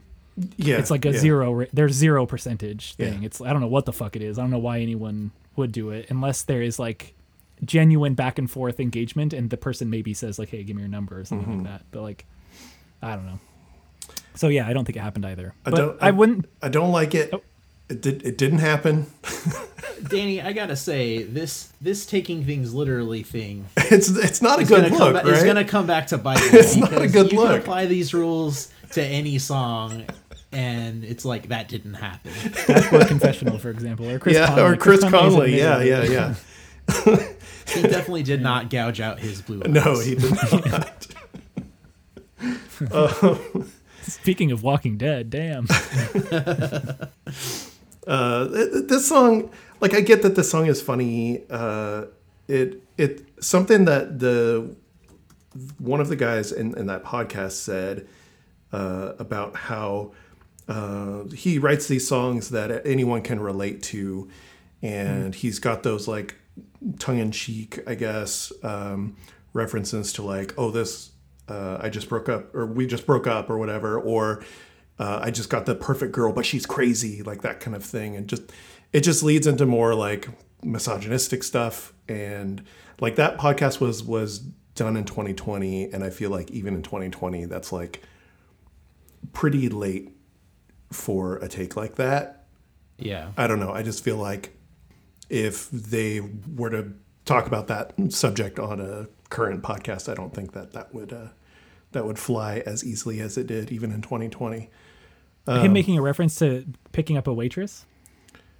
Uh, it, they were just talking about, um, and I, I feel like that that comes up in this song where he's talking about, oh, my my girlfriend and I. He's basically saying like my girlfriend and I got into an argument, and then we broke up, uh, and now she's coming back and apologizing and and stuff like that. And she was mad at the beginning because he came home late and probably drunk and and whatever. And I just feel like there's a there's a lot there's a lot of like pointing the finger at women for being mad and oh she's just crazy and that kind of that kind of thing.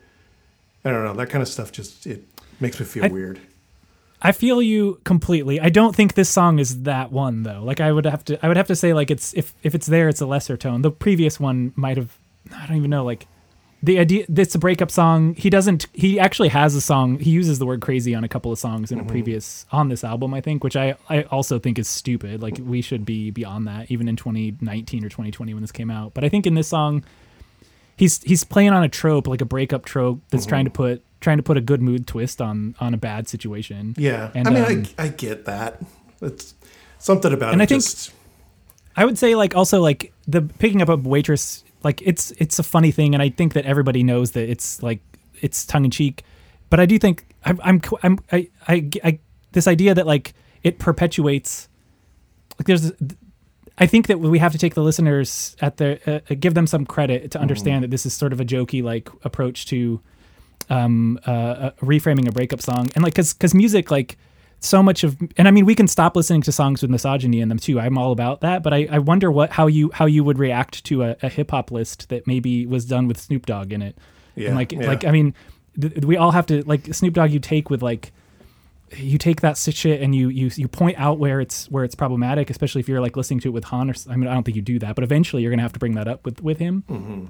And like, but I also I also think that like being able to, I don't know, like the argument I guess I'm making is like it's it's in this situation, I don't think that bad outcomes come from this song per se. I think bad outcomes come from a fucking sexist, shitty ass society that we have. But this song, I don't. Yeah. I don't think this song is necessarily like pushing anyone in a specific direction. He makes a joke about picking up a waitress. Um, but I, I don't know. Like I'm not, I'm not here hella comfortable, and I'm not here to stand to stick up for that shit. But I, I do, Yeah.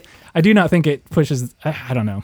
Yeah. I was gonna say I feel like the misogyny of this song and the other songs are rooted in the culture, not in the person Yeah, of yeah. Luke, Luke Combs. It's like it is good old boy uh, American culture uh, that he's like referencing and singing about, not n- not saying like I'm this. Well, he is saying that, but like it's not like specific to Luke Combs. It's basically anything that doesn't. Any, I feel like any country music that doesn't come off that way is the exception. Yeah.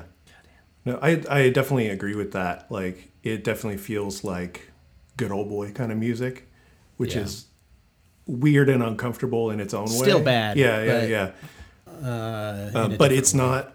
I feel like if we were, if this were bro country, like we were talking about earlier, it would be a whole different kind of situation instead of lyrics. We just said something profound about misogyny. Yeah. But We it's solved okay. You can listen to it. Yeah, I We think figured it out. I think you're right, Danny. I for whatever reason though, it doesn't push me away from this song. Like I could see scenarios where it would push me away, but It doesn't reason, push me away as much as the first song did. for sure. Yeah, um, because it is very tongue in cheek, and it's obviously he didn't. I don't know. It's just kind of a funny thing, and they there's always that that stupid joke of oh, you play a country song backwards, and he gets his dog back, and he gets his woman back, or whatever. Um, It almost feels like a a play on that, but like an opposite thing. Like, yeah, we broke up, but now all this good shit's happening, and that's great. So I don't know. Yeah. she is. She did call him because he won a hundred dollars on a scratch off ticket. That's the reference. she called him yeah and, good. and i think maybe it I love was that. Like a, i won a hundred dollars and or maybe she heard about the trip she wants to go to the senorita fishing kind of thing That's probably true. I, oh yeah, that's a good point. I do like the idea. Like it sounds so like like um small town like shit. Where it's like, yo, Luke won hundred dollars on a scratch off ticket, and you're like, what? Really? I got to give him a call. Again. It's pretty interesting. yeah yeah But I do, yeah. I'm with you, Danny. I'm not. I'm not trying to push back or like say like say like you're wrong. But like I do think, uh, yeah, for whatever reason, I guess this one is a this is a song that I think is like with it all comes like it all comes out in the wash is a better song, but like a just like a funny way of like playing with this this trope. yeah yeah yeah Yeah. that song is really Okay. good Uh, it's it's uh, we're coming down to the wire, guys. We we got to keep doing this.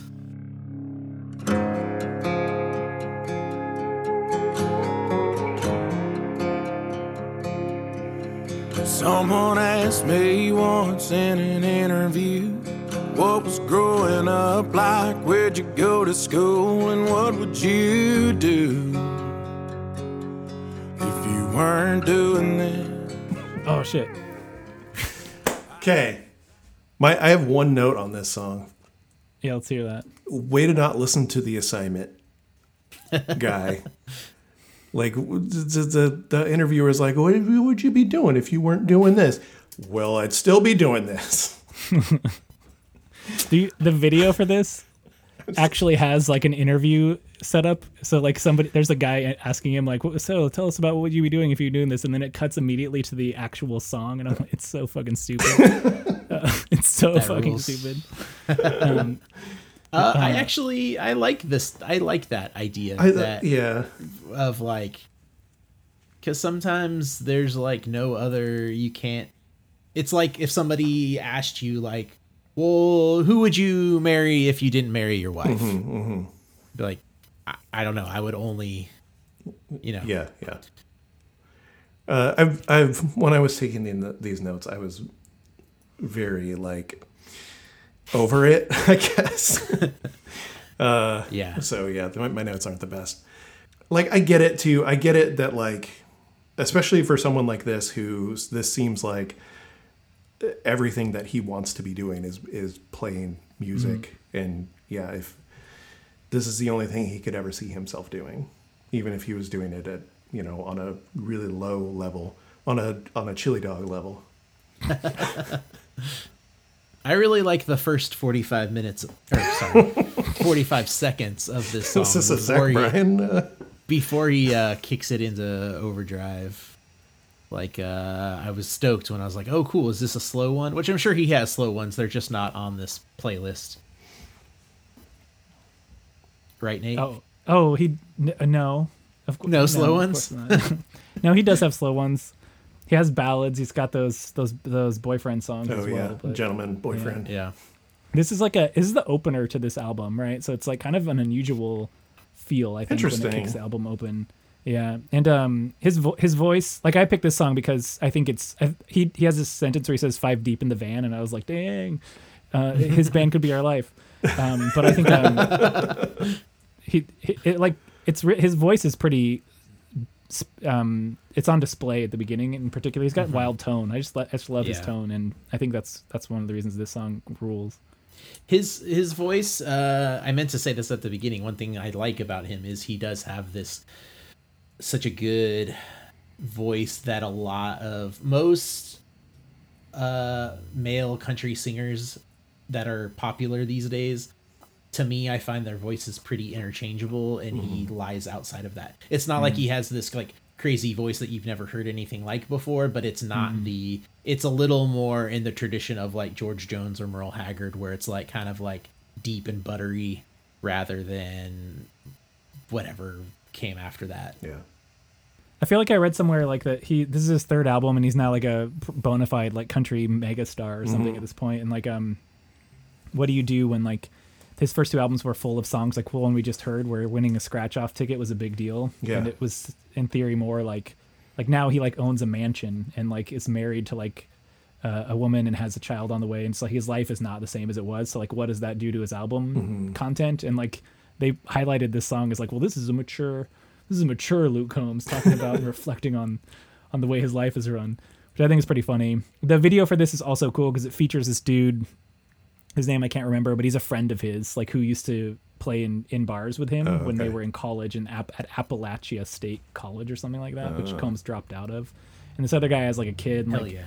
didn't go on to become um, didn't go on to become like a, a musician or anything like that, but um, um, is featured in the video, and then he'll bring him out on stage occasionally when because he is the representation of like what happens if you don't get it, if you don't hit it. uh Um, and I think that's pretty sweet. In the middle of the video, like the interviewer stops. He's like, "Wait, who is this guy?" Because they've got this. He's been talking about this guy. and He's like, "Oh, that's my good friend. I think his name's Zach Church or something like that. Adam Church." um, Eric Church. I don't know. Like I, I feel like that's pretty cool shit. And there is like stories about him being kind of like um, pretty fan centric, like stopping shows to talk to kids in the front and Oh, that's giving cool. them autographs because they he knows they paid too much money for the tickets and shit like that. yeah um, there's something about him that feels a little bit like community oriented or like just thinking about the folks around him. And I think that this part, this song has that going. okay The timestamp I have is the five deep in the van stop. Five deep in a van, head full of steam. Hot on the heels of my neon dreams may be coming true. Living this life just like I was born to do.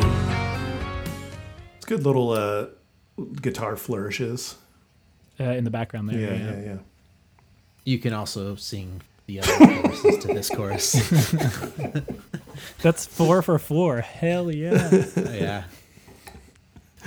The only timestamp I has is I I have is uh two minutes forty seconds, and my note is oh my my note actually says this solo sucks even though it sucks, but it's supposed to say this solo sucks even though it's short. Can we hear it? Let's hear it. yeah I wouldn't do this.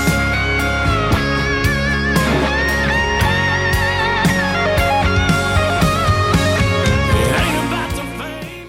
I love it though. Cody, you're wrong. that's a very bryan adams solo Yes, yes. I couldn't put my finger on it, but you're you're right. i just heard that song the, at some restaurant or something the other day but yeah That's a very was at Bryan Hooters, Adams right? song. That's- was- oh yeah, it was at Hooters. Playlist. Amanda and, and the kids and I were at Hooters.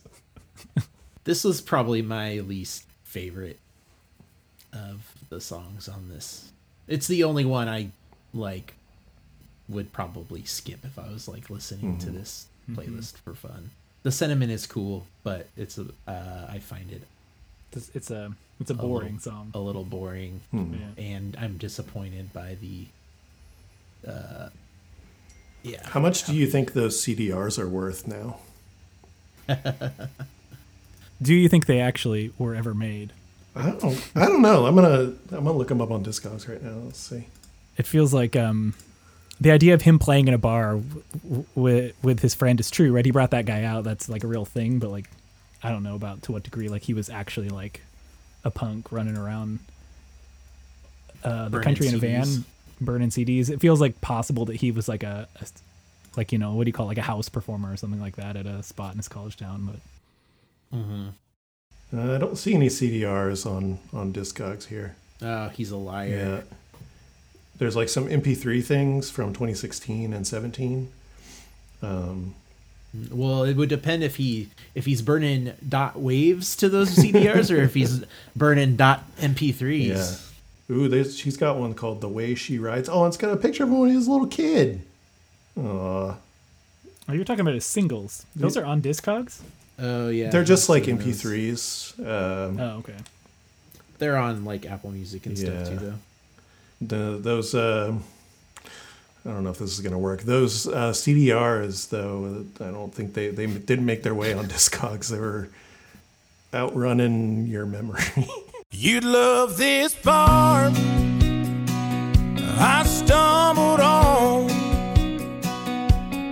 They played George Strait and they pour their double strong. I've been gone. I thought you were gonna say he had an, a 77 minute album, but it, they were too long, so they were outrunning.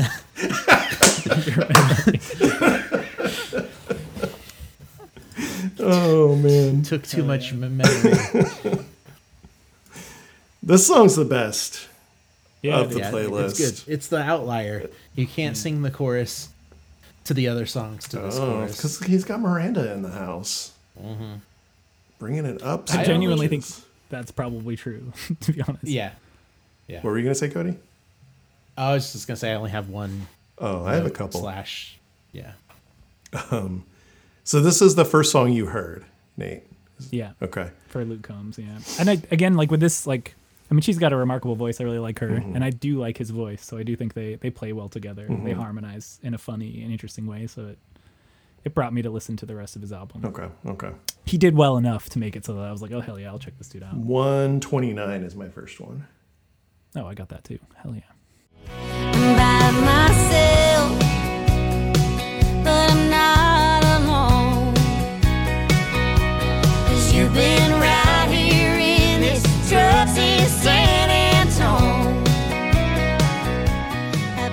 Do sound really nice together, but my my note is uh, thank God for uh, Miranda Lambert because it sounds so good. It sounds so sweet when she starts singing. Yeah. Yeah, but they do After they all do that sound time. great together. Yeah, it's a nice way to end the playlist because you're like, okay, you made it through. Here's Miranda. If she if she can put up with him, so can I. Yeah, yeah. She can, Uh, Um, and then I got the chorus after that.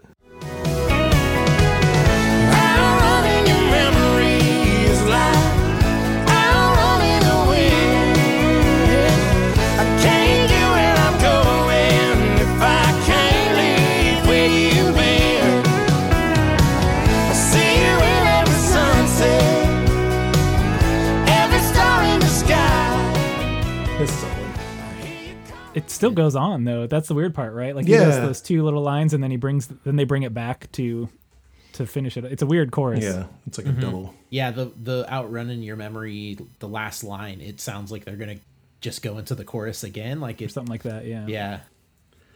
Cody, do you have a timestamp? Uh, mine's at two fifty, so it's maybe a little later, Yeah. but It's the pedal steel solo, as always. It's good. It's really good.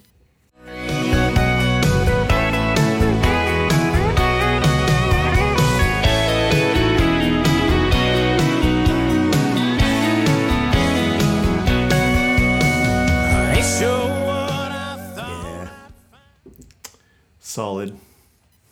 I've got a the three thirty five at the end. They do those like funky ha- harmonies together, where he's singing and she does some hmm hms behind. And Okay. Okay. The long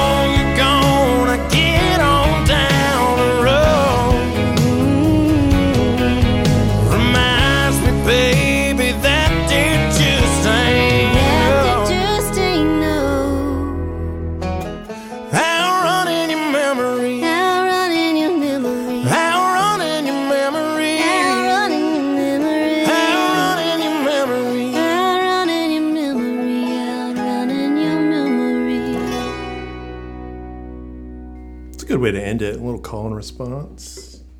Yeah. hell yeah, it's a great ending. Great ending to the playlist. Great ending to the song. I was figuring that if you if you pepper the ending of a playlist with a song that you might like, that might increase your response r- like uh, value to the to the playlist as a whole. You know, a little little cherry on top. yes, yes. It is a cherry on top. Cody's got to stop this in five minutes, four minutes. Um, so, final thoughts, Cody.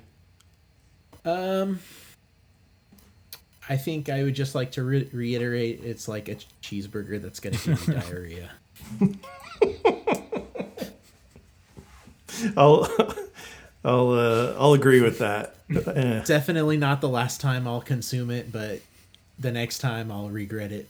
I might, I might give it one more listen just to try and appreciate the music a little bit more because that's something I didn't do.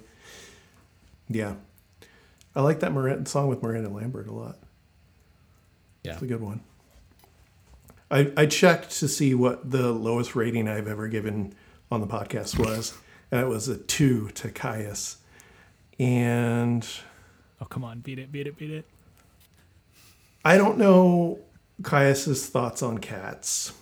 Um, oh, that's right. Combs has two cats. Combs has two cats, one of which in, that I saw a picture of today was so freaking cute.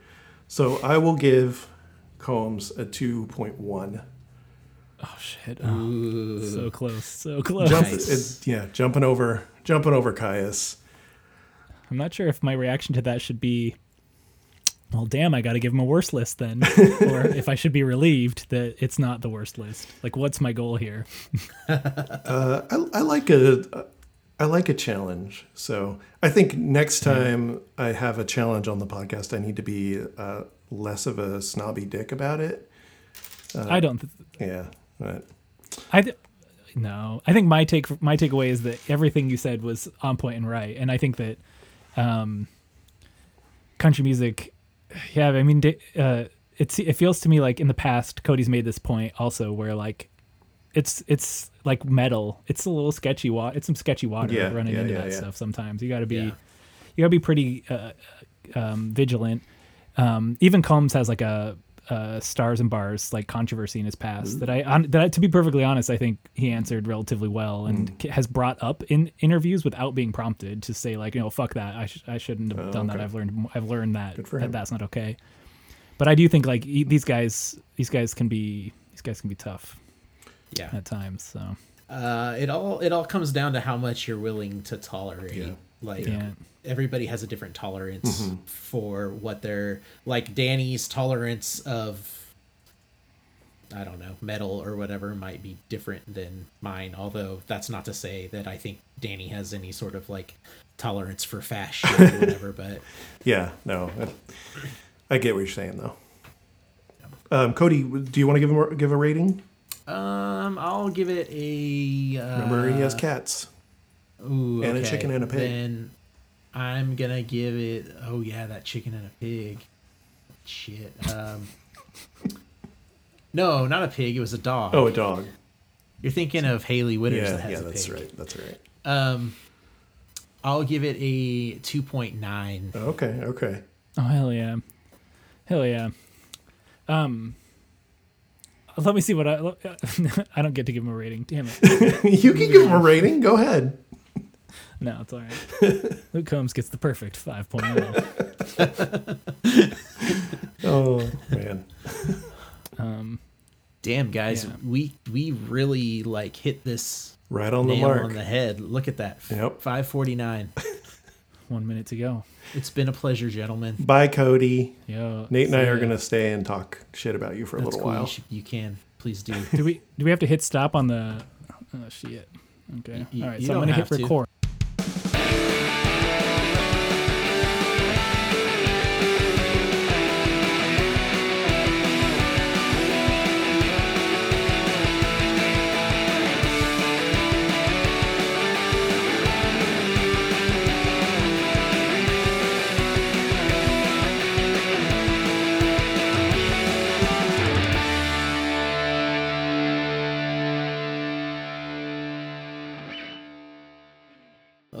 Was awful.